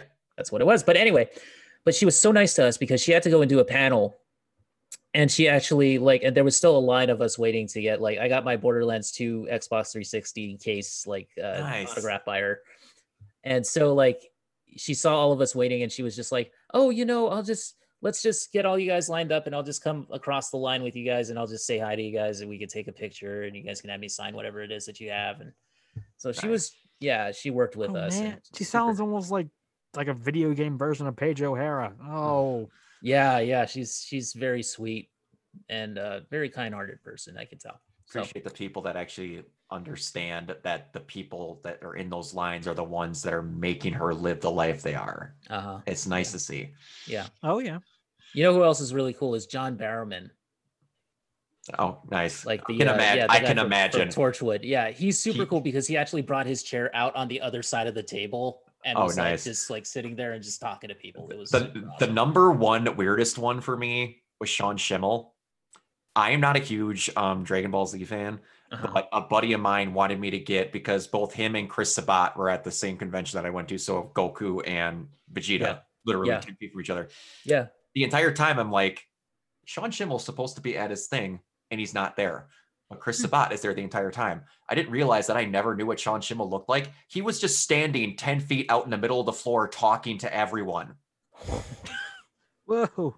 Didn't know who he was. And then all of a sudden they had their own little wranglers. And I was talking to him, I'm like, I had no idea that was Sean Schemmel. I'm like, yeah, I've worked with him six times. It is borderline impossible to get him to stay behind his table. Like, oh, That's awesome though. Yeah. That's Yeah. really cool. That reminds me of like uh, I think it was that same convention where I met uh, Matt and Woolie and Paige O'Hara. Uh, I had a, friend that wanted like uh, some anime guy named David Vincent. I don't know him very well, but I'm like he was so nice. And I'm like, I still I don't even know even know what anime character you play. You're a cool dude. I got to meet Jennifer Hale. She was awesome. Um, Oh, I did not get a Memphis. picture with her though. I should that have. sucks. That Worst thing sucks. is Nolan North But- was going to be at that convention, but he had to cancel because of like an ear infection. And I'm always like, darn. yeah. But anyways, But back to anyway, yeah. Cyberpunk before we Back get to too far away. Yeah. Oh Um, god, yeah. yeah, I th- this is one of the situations where I was like, man, I cannot wait to see a sequel, but I'm not going to get it. it will Um, never happen. It will unless you live never happen now. Yeah, maybe um, there will be a sequel in the actual year 2077. but this is it's a really good setup for stuff and like every character they wanted they nailed how they wanted them to be like d- d- just the random one-offs like flaming crotch man freaking freaking uh Ozob the clown that had a grenade implanted in his face Why not? uh like uh uh oh and then after that mission, you can craft the grenades that are on his E- face. exactly and did you play the boxing mission with him No. Yes. No, after a while, he calls you and then challenges you to a boxing mission, and you have to avoid punching him in the face because you'll set the grenade off. it's all body blows. Exactly. And then you end the thing, and he goes, You know, eventually someone's going to hit that. He goes, Yeah, at least it'll look cool. And he basically just walks away. I'm like, Every day I live my life like it will be the last. Yeah. And oh my gosh, like Rogue, everybody, freaking Bo, uh, Boa Boa, her little helper, Claire. Um, like they had a a lot of people in games nowadays try to, and I mean a thousand pound ham, ham fist a trans character into a game. And people that have not done the street racings don't get to know this, but Claire is transgendered. Really? Yeah. Yes. I didn't know Sure. that. if you play through her missions, her street racing at Kiona, if you don't like racing in games, do it. They're actually super easy. Okay. So they're very easy to do. And in the last one, you don't even have to win the race. Your objective is to kill the dude who's in first. So it's super easy. Just get in a Claire burn and chase Sure. him down, and eventually he pulls over and Claire shoots him. but um, after a while, it's like, I did not know that. but yeah, they, So- they just go ahead. Yeah, but I mean that's that's the whole thing about this game is that there's layers to these characters that you don't Yeah. really know about and that you can just skip over and not ever see because Also, the romances in this game, the way you do it is great. I wish great. that I hope I hope Bioware steals this where it's not click positive option, get the bang bang. It's more like let's you have okay. to learn their personality, and if you say a wrong thing, they will just say nope. That's what I told Kiona. I want them to wholesale steal the text messages stuff. Mhm. the drunk text from Judy, I was crying laughing at some of the stupid stuff she sent. And I then didn't like even I'm get the ju- drunk text. I just got like the regular text. Yeah, no. and then like with Panam, I'm just starting her romance now, and I got the first text message where she's kind of like, "Hey, hope your day's doing fine. I really want to help you. All right, you know what? I'm being a Nubis girl, girl. Fuck it, I like you. I don't know why that's so hard to do. Why can't I do this? Okay, send. It's just like she. funny stuff like that that you read through text messages is great. and you actually like they communicate with you for like 20 missions after the romance is over. Yeah. Yep. Yeah, it feels like an actual romance instead of a one night stand. It feels then like a you- relationship. Mhm. And then you get actual endings with them if you romance them. Like you have to call them at the end in case you die. And if you pick Panam's to go right off in the, well, it's with everybody's, but like you could actually ride off with them in the sunset. Like, and again, you will notice I'm quite the Judy fanboy here. But Judy, if you pick the Nomad one, your she her voicemail she leaves you is like, hey, probably sounds kind of stupid that your output is sending you a message while you're in the other room making me breakfast, but I'm really not good at this romance stuff. So I figured I'd send you a message so I don't have to say it to you directly and I can look cute later. And then your voice from off camera goes, Hey, honey, what were you thinking for breakfast? You go, Speaking of that, see you later. Love you. And the message ends. I'm just like, That's perfect. Do this in more games. Like, this feels like actual relationships you would have. Mhm. Ah. But it, So so that's interesting because like yeah, does Judy get her own ending kind of like Panam does if you romance Panam as male V? So if you're female V and you get you romance Judy, does she get like a separate ending or is she just a Um, part in, of in Nomad or which one are you thinking about? Which one of the endings? I guess like Because all right, I've done every ending include include Fear of the Reaper. Okay. If if you do, and I've looked up everything, I went nuts over this game after I beat it. I got really into it. The you should try to do the uh you should try to do the the thing where they like follow you oh, I'm going to. missions I'm, stuff. I'm yeah. trying it I on hope this they don't one. patch that out. Oh my god, I hope because I got that. too far in the game to do it the last time you told me. Okay. But uh in the superstar ending, it's always persons, you go shower, you do whatever. Hey, Yeah. I'm sorry, you're gonna die. Off to space you go. and then it's the same thing. And then there's the suicide ending, which they somehow make really happy for you and Johnny, and then is the just worse for everyone else. Judy's voicemail in that is the saddest thing I've ever seen. She is just curled up in a ball and her entire face is blacked out with mascara from crying. It's I couldn't do it. It's terrible. Oh my god. It's terrible. I had to see every ending. But you and Johnny just sit on a building and he goes, you know what? If I guess we gotta end it, we gotta end it. We've been through a lot of shit, you know that. So if it's you and me, it's up to you, bud. And then they just eventually pan out and you see a view of Night City, and in the distance you hear a gunshot, and that's it. It's it's it's actually really well done. Ooh. But then in the Arasaka one, you get a voicemail depending on whichever one you do. And if you do the Nomad ending, like you talk with um Panam and Mitch about like going across the border, Mhm. and then you get the regular thing, and then all of a sudden Panam goes, Oh, and by the way, your guest is here and is waiting for you, so you better get to her. And then you walk over, and whoever your romance option is is over there if it's not Panam. And then you have a cool thing with like with Judy. She's like, you know, I never thought I'd want to leave Night City, but I'm really happy that I'm getting to do this. And she talks about how she's getting a fresh start. Don't know what River and Kerry would do, but that's what Pan- she does. So I think no matter what you do with the Nomad ending, your romance option just follows you out of town. it's kind of the happy ending. It's the happiest Yeah. ending that the game has. Yeah, that's what all of them said. And don't fear the Reaper, which is Mhm. great. You get hammered into the two other endings. You just get them slightly differently. Don't fear the Reaper for people that haven't done it.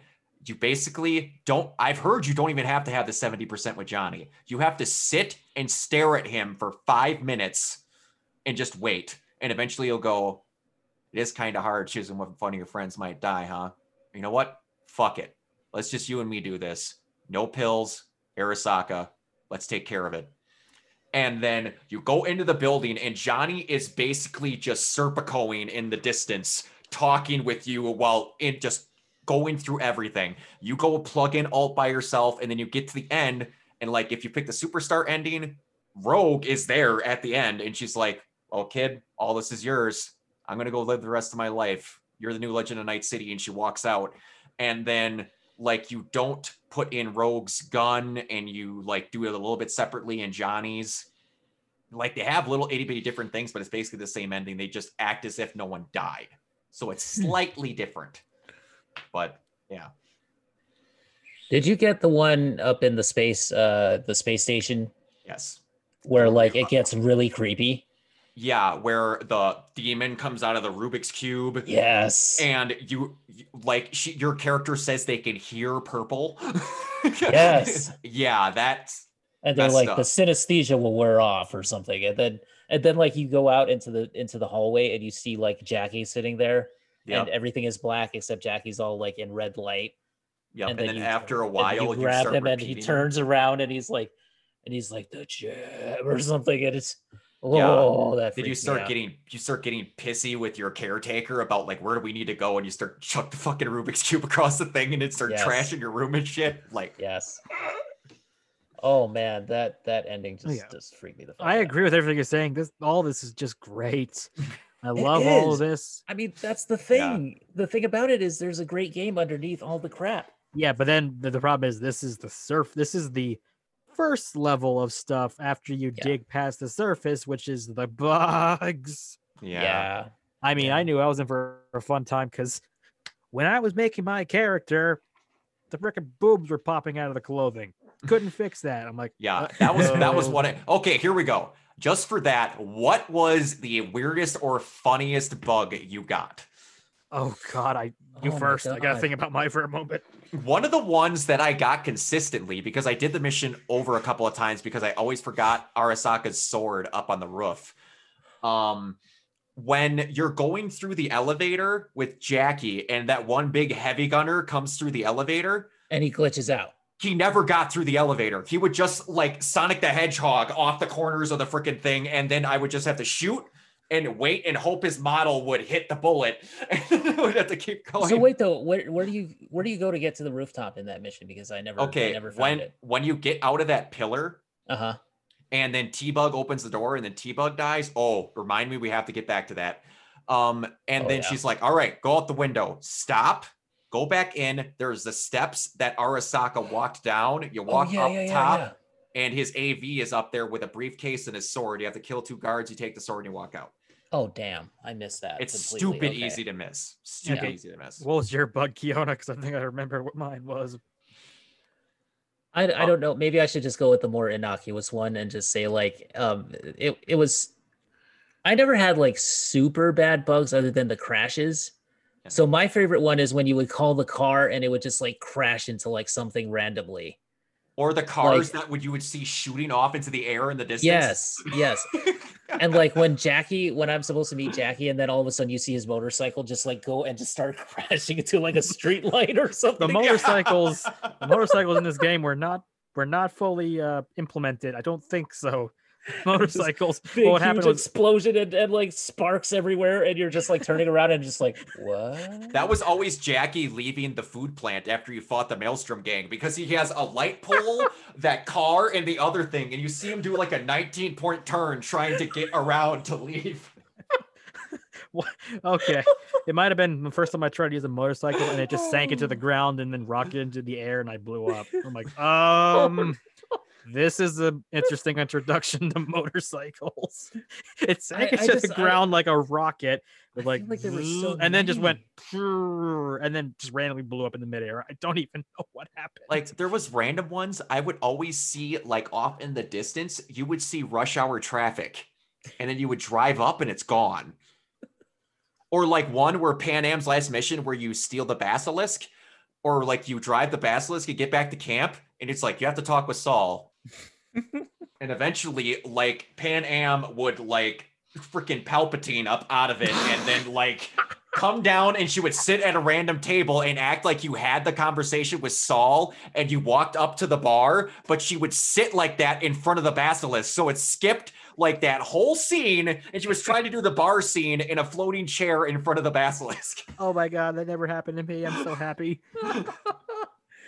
Oh I did have you I did have like I did have one where I punched a guy in a bar and a cop just teleported through the bar table.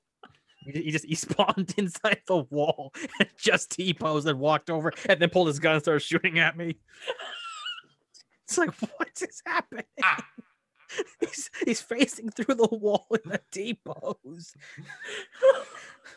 these guys are all these, these bugs are almost like the the bugs in Mass Effect Andromeda, where like the characters like the neck would just go like this, and then you'd see them. No, just- no. This is like Skyrim with like the reverse dragon flying and like the giants hitting you into the sky. This is the fun stuff. Oh, Yeah. man. Or like just some of the like or one I would get a lot is where like you know how they have the little description cards for the guns or whatever you would pick up. Mhm. You would pick And it, it would up stay and it there. stay there. Oh, I got hate that, a lot. But you could start it and redo it and it would be fine. But there was just like random people where like one of the consistent ones I got where the Delamain cab drives you into a trap. Like I would kill everybody and I'd be like, you have one more NPC left. And I'm like, where is it? And then I would look, and in the middle of the intersection, there was always a two door sedan, and the guy was driving the car, but the top of the car was right here, and he's just stuck. And he's got the gun in his left hand, and it's just firing straight forward. So you would just have to shoot the guy in the cab, and then he would like T pose for two seconds, get into the seat of the car, and then fall out the door. or another one, when you look at the brain dance with Judy for Evelyn, Mhm. she's like at her desk, like that L desk in the corner, and her body would sit like this. And then she would go in the chair for one line one. and then get back up again. And I finally, my sixth time doing that scene, got it correctly. The entire time, she's supposed to be like splayed back like this, just talking, Yes. turning Yes. you. Oh my god. like, how does that even happen?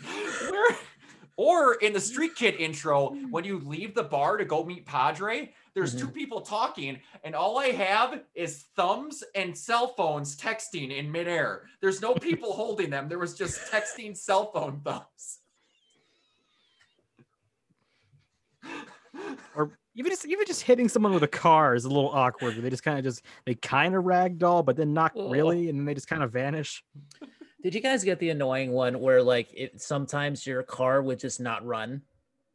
Like You you, mean the couldn't one where- drive it, Yes. and then you would get out of the car and you would try to walk, and the character would just walk like Like it would stutter. Yeah. Yeah. I would have to jump, and then my character would reorient, and then you could run again. I tried that and it didn't work for Oh. me, and so my Oh. I I character was got, just I going got a lot of ones where I the would, whole where I would call the car. Yeah. I would And it would the go car. away from you. Yes. The worst one is when I would just try to call a car and it would just keep on driving and then it would, and then it would stop and I'd get closer and then it would start up again like it has personality now. It's just messing with me and then it would then it would run into someone and the police would start attacking me because it's somehow the car's fault. I got a crime. Yeah. I. Like Oh cars are awful. my gosh. Yeah. There was. Oh it- man. I, I had one with Adam Smasher. Did you guys get the one where Adam Smasher gets stuck in a wall? No, no, I didn't get that one. My Adam. Smasher got stuck in the wall and but he kept shooting at me. That's funny. And so like he just keep shooting and I would just end up aiming at him and just like shoot a whole bunch of things at him. Speak, speaking of Adam Smasher, someone found out recently that you can kill him in the prologue. Really? So, What? at, so at the end of the game, after you kill Adam Smasher, you get that access token, and then you could go and get the Boshing shotgun. When you leave the building with Jackie, if you don't get in the Delamain cab and you run outside and turn left, his character model is just sitting there stationary. He's got one health point. If you shoot him, he'll go down on his knees like in the ending, and he has the access token on him, so you can then go and get the Beijing shotgun instantly. oh know my that. god. I didn't know that either. I saw it on a YouTube video yesterday. I have to watch that. I have to see that. Oh my god, that's amazing. Ah, or You can like, you can find Panam in the prologue too, or in that like in that yeah, right after like yeah, instead of going to the Delamain cab with Jackie, you can just like find her in, in Afterlife. oh, also you can find Hideki. K- Uh, uh, no, not Hideki. Uh, oh man, it's not Hideki Kamiya. What is his name? What's his name? it's beautiful, Joe. But uh, No. Metal Gear. What's the guy's name? Is it Kamiya? Oh, Kojima. Kojima. Thank you very Hideo much. Kojima. He's in the bar when you go in, and he's basically Kojima that makes brain dances and not whatever. But also, I have to say, my favorite video game thing that I found in here, and it's because I am a San Andreas just fanboy to the nth degree. Um, there is the little data shards that you get One of them is the conversation of Smoke, a big Smoke, and CJ. If you fail the mission to chase the train in San Andreas, and he's like, all you oh. had to do was catch the damn train, CJ, except the characters are called JC, JC. and Lil Smoke. it's the exact dialogue. I saw that too. I saw that because I played that game as a kid, and I still have PTSD from wrong side of the track fucking mission. So when I saw that, I fell out of my chair, going like, "I know what you did. I know what you did." Also, JC could also be a slight nod to the first Deus Ex because your character's name is JC Denton. It That might be a true. weird mix of the two. That is That was great. That was great. There's a Ah. lot of great little Easter eggs and references to popular culture that I'm appreciate. It's not it's not stupid stuff like how Skyrim just had. There's Pac-Man on the wall. It's like no, it's kind of clever stuff. Yeah, like there's an Iron Man Easter egg. There's a Batman one too, where they call him Merkman, I believe. Berkman. There- Yeah, and like you find also like you kill a bunch of Maelstrom gangsters in a cave, and this Mhm. guy describes the entire plot of Iron Man One. Like, there's a guy like- stuck in a stuck in a cave and he became a real man. And And he was talking about he's like, I've got this sheet metal. I'm gonna make a suit. I don't got any fucking bullets though. Otherwise,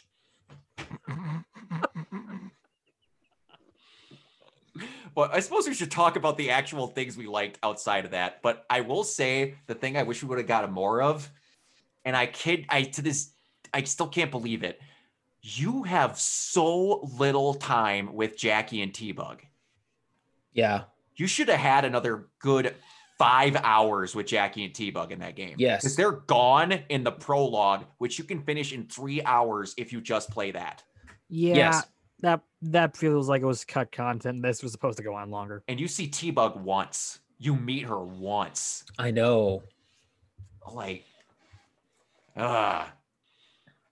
Yeah, that that's cut. Uh, some of the stuff like the police system that could have been done a little That- bit better. That definitely You know, the police appear out of thin air. Oh, you shoot some guy in the middle of nowhere. Suddenly, the like 20 SWAT guys right behind you. Yeah. This is the police. and also, it's so easy to get away from them. Just keep driving for a few seconds. Yeah, and it's gone in no time. And it's like there's stuff like that that they could do weird, and then like you said, there's stuff they could do better, whatever. Yeah, Like they wanted to, they should have been like GTA cops, where they just don't stop following you forever. Yeah, like there should have been a point where MaxTac is on you. Yeah, like MaxTac Yeah. just makes one appearance in the whole game, and it's like, and then after that, it's like they're they're non-entities or something. It's S- s- speaking of that, I didn't realize this until someone pointed it out to me. The girl in the original Cyberpunk trailer is in the game. yes, She's the cyber psycho that is with MaxTac. yeah, she Oh, that- becomes that a I thought- MaxTac officer. Yeah, There's a mission where you go into a clothing store. You have to buy clothes from a clothing store, and it Mhm. starts a side mission. It blows my mind. I still have not played all the missions in this game because I keep finding random ones. But then you go in there, and then a random cyber psycho comes in there, and then the cyber psycho that had the mantis blades and the white dress is a s- is a MaxTac officer now, and she's Mm-hmm. Just like, that showed in the trailer too that she becomes a MaxTac officer. "Oh, I didn't know that." I just remember her getting shot at and stuff. I'm like, That's "That's really remember too, yeah. cool."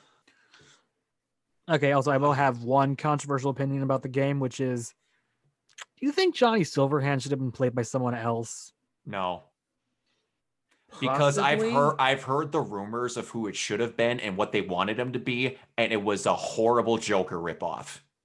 Oh, I can see yeah, that no. because, like, characterization wise, I think he's fine. It just simply, I love Keanu, and sometimes I just can't see him as like this hardcore anarchist, like rocker. I don't know. It's a very different role for him. Yeah. Oh, yeah, I mean, I've seen him do way. mean roles. Like he was in a really Yeah. old movie by Yeah. uh Sam Raimi called like The Gift from like 2000, Yeah, where The he plays like a yeah. wife beater. It's like that. Yep. He was a pretty different role for that. He was fine, Mhm. but I'm like, I don't know. He can play different roles Well- than his usual nice guy persona. But this felt like it's sometimes a little bit of a stretch at times. The- Sometimes he works fine. The thing Yeah. with it is though, is you is why, and I think why they had Keanu Reeves do it is because he has a capability of when he wants to to kind of act like a douchebag, but this also had to be a person that you could honestly believe you could start to get along with from being that douchebag to the point of where this guy wanted to kill you, and then eventually you get to be the level of friends and cool guy with him that you would be with Keanu Reeves. I think they had the end product and they're like, we want this guy to end up being like Keanu Reeves. Okay, I, I can th- believe I that. think that's what it did it, But like I get people going like, "You wanted a real crazy anarchist, you should have had Nick Cage." I wouldn't have played the game. No, Got it. no, that would have been this would be a very different would've game been if Nick derivative. Cage. anyway. No. And everyone's like, yeah, he should have been more like the Joker and crazy and stupid. And like, that would have been really cliched No. and dumb. It's overdone. Yeah. Because like I was just thinking, like he sells the, the nice parts well, but the anarchist douchebag parts are a little forced at times. Did you guys get to do the mission where you ride the roller coaster with him? Yes, of course I did. No. There's a roller coaster in Pacifica that you just all you have to do is go flip a breaker because these guys are idiots and they don't know how to run the roller coaster, and then you get to ride the roller coaster in Pacifica with Johnny, missed and it's that. awesome. Oh. One of the Well- best missions. Something for the PC playthrough. yeah, and Yeah. the the the did, did you do the Bart Moss thing at the very end? I could never get it to like to the point where she called or, or to the point You where have like to call her. Oh, oh, That's okay. the only thing. And then eventually that ends up being a freaking big style, like the Tom Hanks movie Big fortune teller at a Pacifica Park. And then Johnny fanboys over it and he's like, please, V, don't turn him off. Please let him keep spouting this garbage. He like almost begs you, and it's awesome. When you don't turn him off, he's just like, fuck yes. oh man. I do love those moments where Johnny just freaks out about something. Those are always fun. Yeah, like the uh one of the coolest ones was the two politicians where they're being Yeah. brainwashed from in their own house. Yeah. That was oh, that was great. I think Um, I skipped over like a lot of missions though, to be honest, because I was just Yeah. like, okay, I'm just gonna finish the game out because I wanted Yeah. to just see what the endings were yeah, there- essentially. and there was a and then I just was like, I'm gonna save this for the female V playthrough anyway. You know, yeah. good choice. I was getting Good sick choice. of the male V guy Yeah. anyway, because I was just like, I don't know want to be mean to that voice actor, but I'm like, I think the voice direction, whoever was giving you to you, was was just kind of sabotaging you because this is just not working. Especially when it's like when those moments come up where he's just supposed to be like, uh, I- my, I'm sick and dying, and, uh, you know, and it's just No. like, I, I just didn't buy it. Yeah, that's why I honestly think it's direction because he's borderline acting like a different situation's happening. Yeah. What's his name? Has he done anything else of note? I don't know who it is. Um, I'm not look it sure. Yeah. Well, guys, I think we've been going on for over three hours now. Uh, so- yeah, but it but basically, I liked the systems and everything in Cyberpunk. The one thing that I th- thought I didn't like at first was they throw the everything, including the kitchen sink, at you within about ten minutes for every system in the game. Mhm. So that's a little overwhelming, and I thought I wasn't gonna like the game. But within like an hour, you realize it's not that much. It's just really natural. I feel like there are things even in the menus that could use some work, like the crafting menu, for instance. Like we need to, Crafting yeah, that that definitely needs to change a little bit, and Mhm. maybe you know some of the some of the front end, some of the UI could change a little bit, in my opinion. Yeah. They have they, they it seems kind of weird that they have a start and an options menu when both of that stuff could just be in the same You spot. could just have an That I options thing, get. like right there, yeah. yeah. And But I then it- think, uh, I, I think too, like for me, I I don't like the aiming in the game. I still Really? don't like. it. okay, the guy's the guy's name is Gavin Drea. Never done a video game role until this one. Mm. He's Has like, he done any "I- I- other types of roles though? he has he has 20 other roles but it's like i played one character on episode of the alienist that was a soldier character Oh. in valerian it's one of those guys Oh, so it's That's like weird. That's weird. yeah a this is his first choice. game role i don't know why Especially when they got someone like Cherami Leigh to do the other one and Yeah, then they who's just done got a a, lot. ran Yeah. and it got a random. like the best he did was apparently play michael collins on a miniseries called rebellion which i think i saw that on netflix once it was so so yeah. I don't like um the I will admit the aiming took me a little bit to get used to. And I think that is the shooting systems just need to be tightened up. I think so. I, I think that's Yeah. what it is because I think it was really frustrating for me to use a sniper rifle and not being able to hit anything. And part of that was my controller was like not acting correctly or Mhm. something, or it just wasn't It- like it wasn't calibrated right or something. So Yeah. It Uh, it was a very strange experience for me. But even on PC, like I noticed that I'm playing with an Xbox One controller, so I don't know if it's just like the analog sticks on the Xbox One controllers are a little bit more like. I will skinnery. notice I I It's get a lot more controllers that end up getting drift on Xbox controllers. Yeah, I don't yeah. know what it is, but I don't know what it is either. I got that problem too with the Xbox One. I had to get another controller about a, six months back because of it. It was starting to just everywhere. Mhm. Yeah, weird. It's not Joy-Con level, but it's not fun. No, No. would you guys now, like we said, wait obviously so there's a stable thing. Once it Mhm. is a stable game that is just playable at its base level of what it is, would you suggest this to people? Because I would. Yes, I would. Yes. Because like I haven't talked about it enough, but Xbox One, it crashes, it crashes, it crashes. It's like unpatched lost New Vegas. It's every hour or so it's gonna crash. You gotta say frequently. This is not fun. Yeah. I pu- I pushed through all that because there's a lot of good stuff underneath all of it, but unpatched as it stands, wouldn't get it on Xbox. Next gen consoles, when it's patched, I would definitely recommend it. There you, You know what I would say is to all of my f- my my fellow crazy tech heads that are watching CES and sitting there looking at gaming laptops and sal- and salivating at the prospect of buying one of them. If you guys are able to buy one of those like next gen gaming laptops or, or gaming desktops, PCs and stuff, and you're able to get like an NVIDIA, like a GeForce, like an RTX 3060 or 3070 or what have you, that can do ray tracing easily and get a good chipset with it. And let me tell you, it's get a good processor. I think it's worth it. There you go. Yeah. If if you're able to get a system, especially a PC system that can run it really well, because then you don't have to wait to get like a PS5 or or an Xbox Series X or something, you know. Yeah. You don't have to wait for it if you can just upgrade your PC enough. And like mine, and I'm running a 2070, and mine can run it with almost completely smoothly with the ultra settings on. Almost completely smoothly, but not quite. I notice it does kind of stutter a little bit in combat situations, but like yeah, I mean, I I've switched over from playing it on P on PS4 Pro to playing it on my PC because it's so much so much more visually spectacular and it's just there's still bugs, there's still glitches, there's still the the damn briefcase sitting there that cloned itself in the doorway that's floating on its own even though I'm like sitting there with Jackie and we have the Yeah. the uh the little spider bot thing running around. Yep. you know so there's still that but it looks a lot better. Like that And- briefcase looks damn good let me tell Yeah. you floating there. And everyone, for the love of God, if you get this game and you get it on a good thing that can run high settings, remember, remember, remember that some of those scenes and those advertisement trailers were fucking lies for what they Mhm. should look like compared to what you're going to get when you play it at home. Yeah.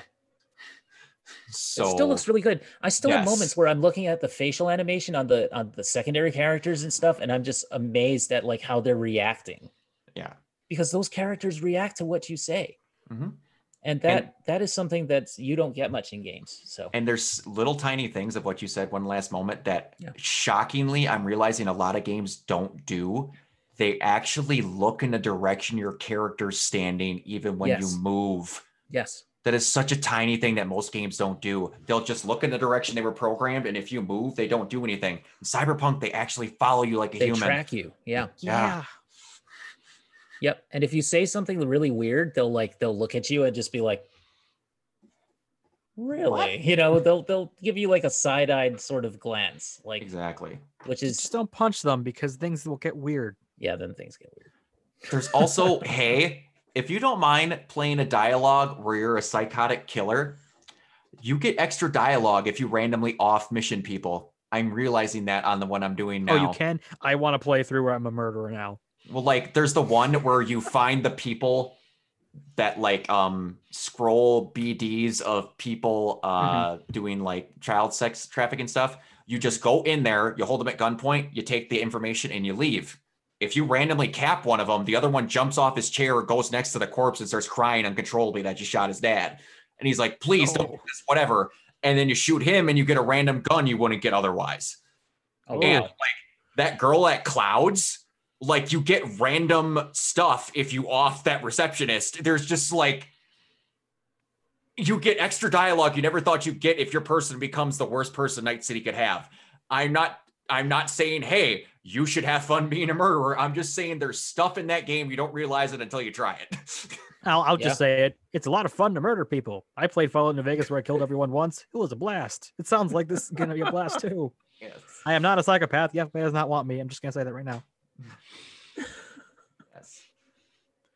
Good games of 2020. Looking forward to 2021. Give me Returnal and Outriders. Yeah, I'm not even going to get to play Returnal, which makes me sad. Cyberpunk, one of the best games. Also, one of the worst games at the same time. It's this weird sort of imbalance. It's depending weird. on what version you get. I was like, you know, I don't know that I would put it in my top 10 in a way because of all the the, the stuff outside of it. But as a game, though, in Yeah, a way, I- I, kind maybe I would. do. Yeah, like Yeah. I hate it, but I love it. It's Yeah. a it's a redheaded stepchild at this point. It's, kind it's it's like the it's like this great Steam review for that game Pathologic. Oh, Cyberpunk, what a terrible game. I love it. yeah. But Yeah. it ain't it ain't Final Fantasy VII remake to me. Uh, no. No, it has far more bugs. Because is. that game, even though that game had its share of, of little graphical, you know, failings and stuff, but Nothing it on this also go. had Aerith's house. And Yes. that looks really good. But I'm- Judy, I'm, waiting for that game. But Judy or though. Aerith right now. he would pick Aerith. I can guarantee you he'd pick Aerith. Hmm. I, I will tell you, and this is an embarrassing line that my buddy Chris again told me, and I knew I was gonna meet, I was gonna fall in love with Judy the second we told it, because every time a character comes up in a video game and I like them, it turns out the same way. My buddy Chris went, "You know, you have a type." I'm like, "What's that?" Lesbians. I'm like, "Thanks, thanks, buddy. I appreciate it. Good to know I don't have crushes on straight women." I So think what does I that would, mean? I, I, I What does that mean? Your favorite pick- Mass Effect character was Samantha Traynor? no, it was Cora, the one that looked like she should have been Cora. a lesbian but wasn't. That is true. That is true. But also, like, if you guys like sci-fi Easter eggs, like, um, you also find Roy Batty, a clone of him, dead, crying in the rain on top of a certain building. Meredith Stout has cement shoes at, at the bottom of an ocean. If you pick the killer off, Roy Batty's grave is in there. Um, freaking Misty looks identical to that one. Uh, She looks like, um, yeah, I know exactly who you mean. from freaking Blade Runner. She looks like the I can't think of what they're like called. Rachel? like uh, the from- replicant from Blade replicant. Runner. You mean the main Yeah. girl, uh, Rachel? Yeah, the one that was no, she's the she's the replicant that's got the like weird ballerina-ish one. Oh, oh, Pris. Pris. Pris. Thank you. I, I saw her and I was instantly like, holy crap, that's I can't think of the girl's name, but it looks just like her. And yeah, there's just I did find that right bad Easter egg. I just felt bad because I'm like, oh, I love Rutger Hauer. I'm gonna feel bad now. Yeah. And any of you Saints Row fans, if you romance Meredith Stout, you get a dildo bat. Actually, it's a good year for Rutger Hauer references because the best shotgun in Cold War is called the Hauer. It's because it's the same model of the shotgun he used in Hobo the shotgun. oh, that's right. oh, nice. Yeah, so it's, it's a good year for Rutger Hauer despite being dead. Yeah. Oh my god, I didn't realize that she looked exactly like Pris until now. Yeah. Yeah, that she- hit me she like a sack of bricks. totally does. Wow. That's amazing. And did you know that's the same voice actress as Jessie in Shut Final up. Fantasy VII Shut Really? up. remake? Really? Yeah, that's her. Really? It's Erica Lindbeck. Yeah, it's her. What did I Oh, guess? Erica Lindbeck. Oh, yeah. She's wow. Okay. Yeah, that makes sense. Okay. Honestly, everyone's in this game. Everyone Yeah. but Troy Baker. Troy, you know okay, what? so Troy- for the record, for the record, to answer that question, to answer the the Aerith versus Judy question, I would pick Aerith as a romance, but I would pick Judy as a best friend. There you go. Yes, I'll accept that that, that cop out answer. man. Judy made. me well, I did answer it though. I did say Yes. Aerith as a romance. Yes. Yes. I'll take Judy. Oh yeah, like man, just do more. Everybody, put stock in the relationships in video games. That's all I ask. Yeah. I mean, it's the only time end in I unironically was quoting that episode of Curb Your Enthusiasm once, where it's just like I'm I'm going out with Judy, Judy, Judy. no right. regrets. Do- All right, guys. So I, I might have to chop this episode into two parts because it's we we've It's gone getting on long. for very Oh for like God, three and a half four hours, hours. man. Yeah. Closer to So four. um yeah, I mean, well, we talked for like half an hour off off the air, but um that is true. Yeah. yeah. Yeah. So anyway, guys, uh, you know, unfortunately, Tony and Amanda could not make this one, but that's okay. We'll have them on the next few episodes, and also Zane and, and Kirsten. I hope at some Nice. um, and Josh and Crystal will make their return Absolutely. eventually as well. Yeah. So you know, I mean, this has been a great episode, man. It's it's been a lot of fun chatting with you guys about our favorite games of 2020, and this game this is going to be a weekly show from now on. So Yay. um, next week, we're going to talk about looking ahead to 2021 and maybe talk a little bit more about our favorite soundtracks of 2020 because oh, I got so many. yeah, I definitely want to mention some some songs. So I- that's our homework. I have an, for the I have an obsession with game There go. soundtracks. Like I will Same. listen to most game soundtracks just when I'm just bored. If let's I'm- narrow it to 2020 though, and let's let's I see what But you know, that's the still, games I, of that so, year. So but many games of 2020. we already kind of talked about a little bit of them, like Doom Eternal and, and Yeah. Hades and stuff. So If Yeah. I'm if I'm not on that one, I'm throwing Miles Morales into the ring. yeah, dude, I don't know who else played it, but my God, that soundtrack that is soundtrack nuts. is amazing. yeah. That was one of yeah. the first things that struck me about it when I saw the trailer. I was like, that soundtrack though. yes. All right, but Mm. yeah. Yeah. Okay, guys. So um where can everybody find you online? Tyler, we'll start with you.